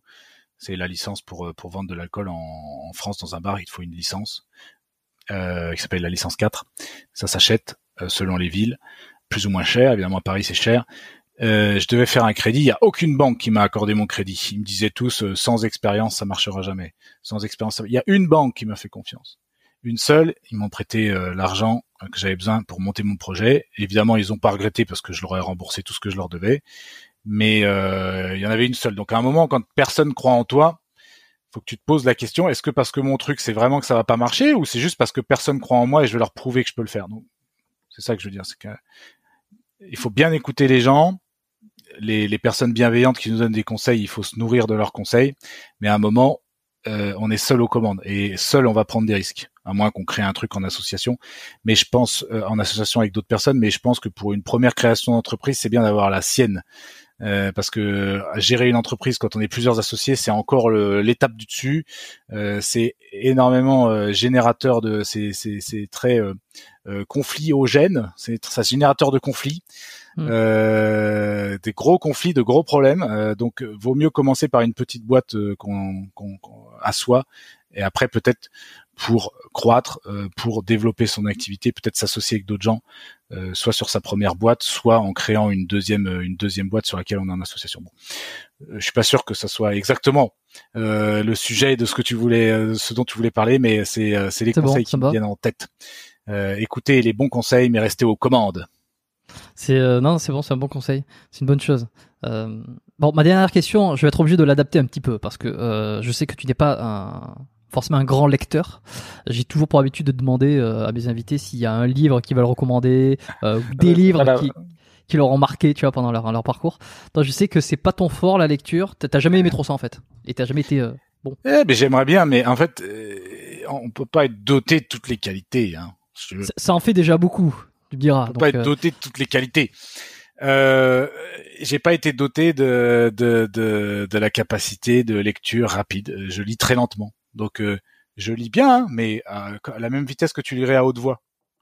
Et du coup, c'est extrêmement long de lire un livre. Et peut-être parce que je manque un peu de patience, par-dessus, c'est fait que j'ai jamais lu un livre de ma vie. Bon alors, euh, euh, y- euh, au collège, au lycée, il y a des questionnaires là et tout. Bah moi, je m'arrangeais pour trouver des résumés. Je demandais aux gens ce qu'il y avait dans le livre et puis je me démerdais quoi. Puis j'avais pas des Mm. bonnes notes. Hein. En- voilà, à ce moment, j'étais super fort en orthographe, ce qui est un comble. Pourtant, je lis aucun livre. Euh, je comprends bien les délires de faut mettre un S, faut mettre un. Mais par contre, euh, la, la vitesse de lecture est pas bonne. Quoi, il y a un bug. Je crois qu'en fait, je lis pas avec mes yeux, je lis avec mes oreilles. C'est-à-dire que je me lis à haute voix le truc dans ma tête et j'écoute avec mes oreilles. Et ça prend un, ça prend un temps fou. hmm. Du coup, euh, Mm. Du coup, euh, non, les, les livres, c'est pas mon truc. Par contre, j'aime, euh, j'aime parler avec les gens qui en lisent et euh, j'aime regarder des très bons reportages. Et du coup, je, j'ai pas l'impression que j'ai de problème au niveau de pour me cultiver. Mais, c'est vrai que le support, le support livre, peut-être est un peu manquant dans mon. C'est pas grave, tu sais, il y en a plein qui ont pas lu des livres. Je crois que c'est Van Damme récemment que j'ai entendu dire qu'il avait lu quasiment très peu de livres, un ou deux livres dans sa vie. Euh, parce que euh, il préférait discuter, il préfère. Bon, ouais, il, a sa façon de raconter les choses qui sont euh, euh, propres à lui. Euh, mais donc bon, euh, voilà, je veux dire, il y a pas de, c'est pas parce qu'on lit pas que ça y est, on, on connaît rien, on apprend rien et on est, on est capable de rien faire. Par contre, ce que je peux te demander, c'est pour essayer de, de, de contourner un peu la question, c'est est-ce que tu as une des ressources particulières que tu as envie de conseiller aux gens, que ce soit un, un livre, un documentaire, une, chaîne, un, un, un média, de- sur le thème du sport ou tout, tout thème confondu? tout thème confondu, quelque chose que, que tu, qui a eu un intérêt pour toi à un moment donné.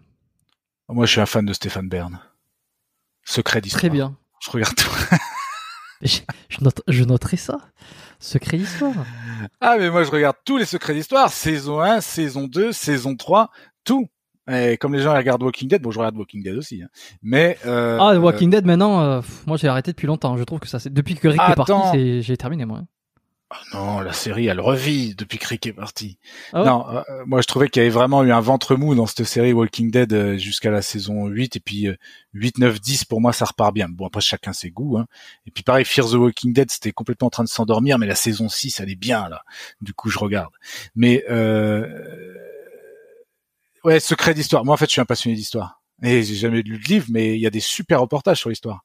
Du coup, euh, secret d'histoire avec Stéphane Bern, c'est super intéressant. Après, euh, là, je dis ça comme ça, ça me vient comme ça, mais il y a, y a plein de choses euh, hyper intéressantes. Il suffit de taper reportage sur YouTube et on tombe sur des trucs super, Hmm. quel que soit le domaine. hein. Et, euh, sinon, les, les- en deuxième choix, je dirais les faites entrer l'accusé. euh, Ah ouais, bah ça c'est aussi tous les un délire. ça. reportages sur les crimes, euh, des sortes de, c'est très instructif.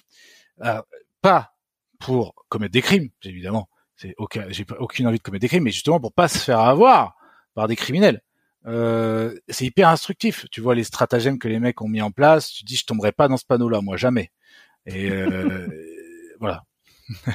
Ok, bah je, je- non mais c'est c'est original. Je, mar- je marquerai ça là. Alors je sais pas si je trouverai des liens pour faire entrer l'accusé ou.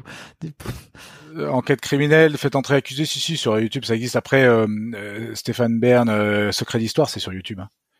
Sur YouTube, bon, ben euh, voilà, je mettrai, je mettrai les noms Alors- et puis euh, Alors, chacun regarde regarder la j'adore l'histoire, évidemment, j'adore l'histoire, euh, surtout euh, quand ça parle de guerre, quoi.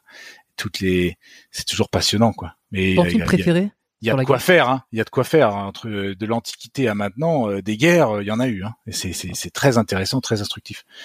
Euh, surtout pour rapport à mon métier, c'est c'est c'est c'est- c'est enrichissant. Euh, un, un, un film préféré, Ouais, sur la guerre euh, surtout.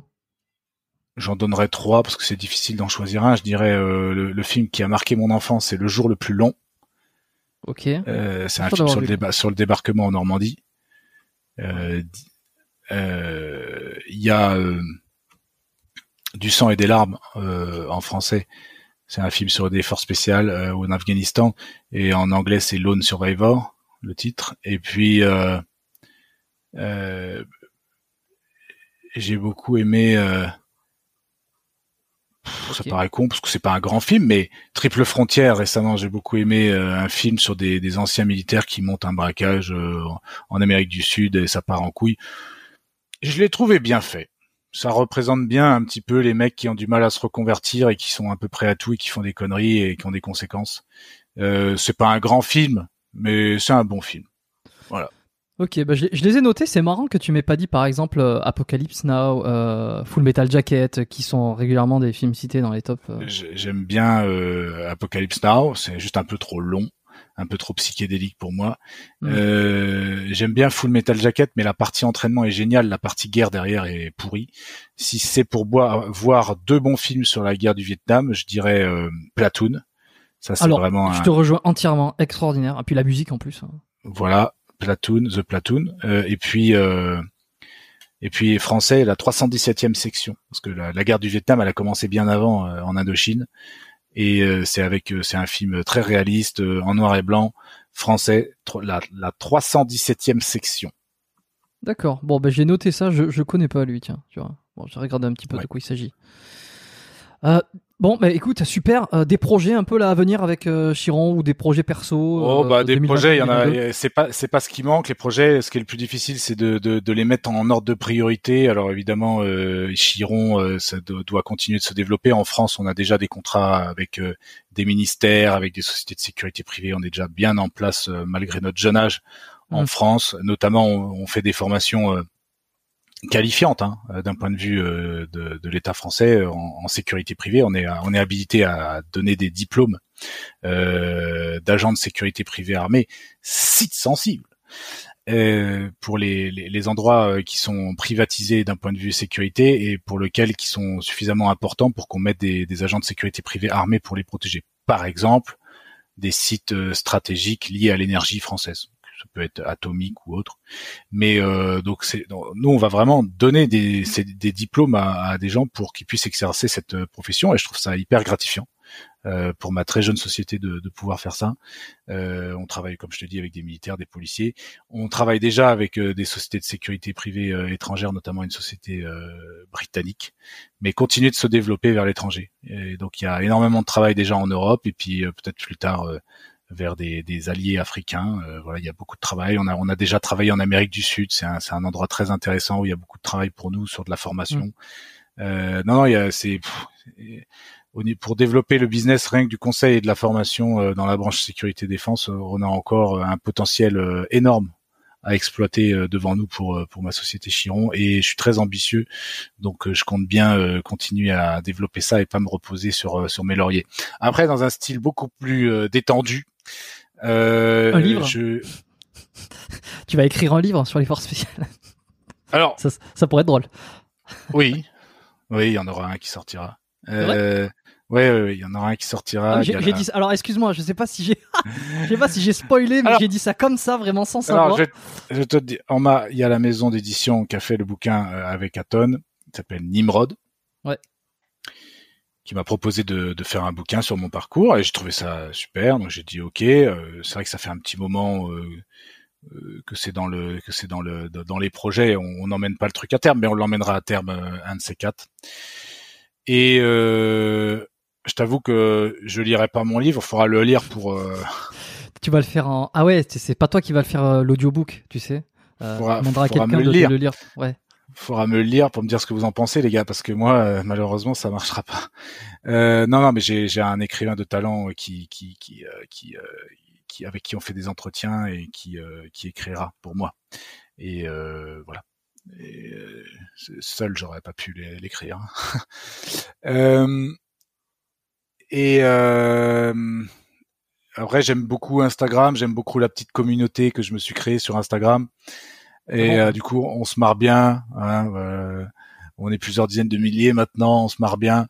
Et, et du coup, euh, voilà, continuer de développer ça, euh, me, me, me forger une petite, une petite, une bonne communauté, mais surtout leur proposer des activités derrière, des activités sympas qu'on pourrait faire ensemble.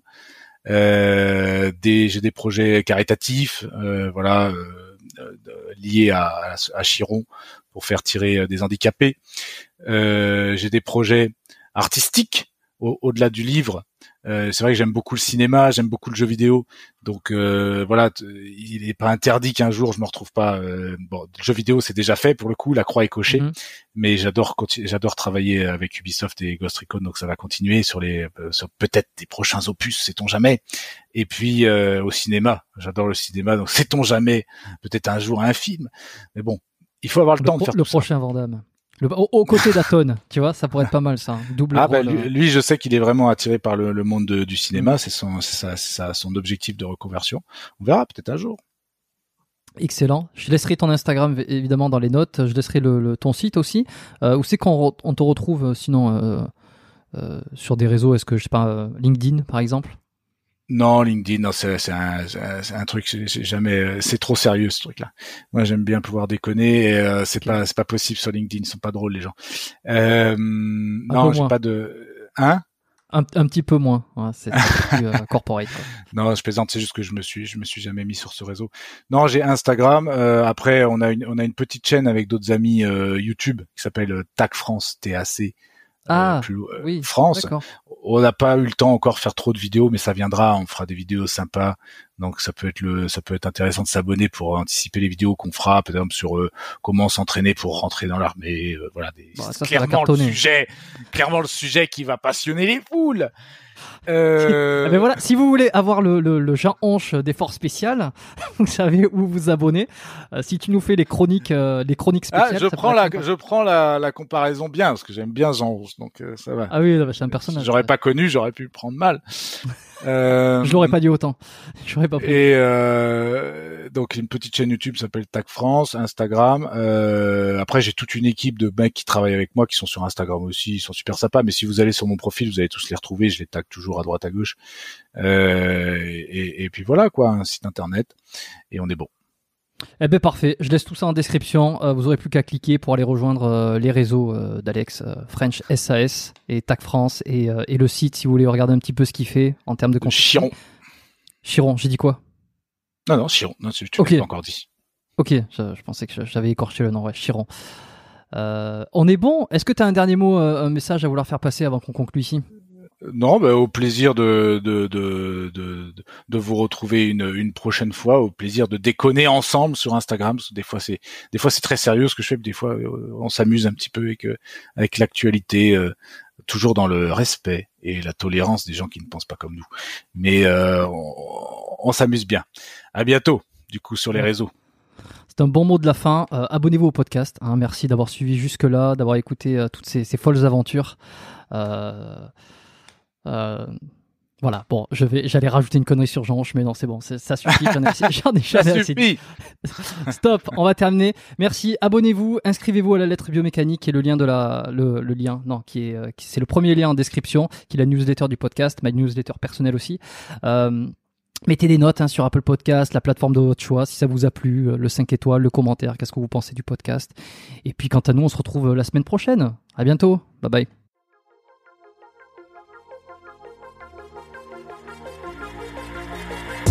D'avoir écouté cet épisode du podcast Biomécanique jusqu'au bout.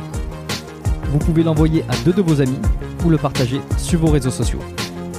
Merci également de lui mettre une note de 5 étoiles avec un petit commentaire sympa. C'est ce qui me permet de mieux ressortir dans les classements. Laissez-moi votre email sur biomécaniquepodcast.com slash lettre et je vous enverrai l'épisode de la semaine ainsi que la lettre biomécanique une fois par mois où je vous partage mes meilleurs conseils et recommandations. Vous avez écouté le podcast Biomécanique. Je suis Jérôme Cazerolle et je vous dis à très bientôt.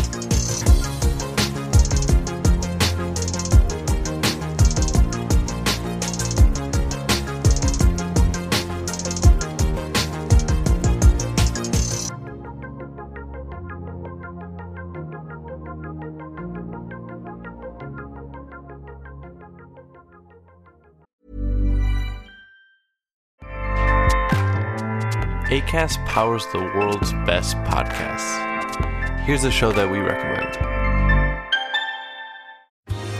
Are you a reality TV junkie? Do you ever think, dang, I wish I had someone to talk to about all the trash TV that I watch? Well, look no further, garbage lover, because Reality Gaze is a podcast for you. Hello, I'm Maddie. And I'm Poodle, and we're the Reality Gaze. We talk about all your favorite unscripted shows like The Golden Bachelor, Love is Blind, and TLC's big, messy behemoth 90 Day Fiancé. And if you're driving to work, folding laundry, or just pretending to listen to your husband talk about sports, Just put on the pod, and you've instantly got two gay besties spilling all the tea and reading these people for filth. so come at us, y'all. Find Reality Gaze wherever you listen to podcasts.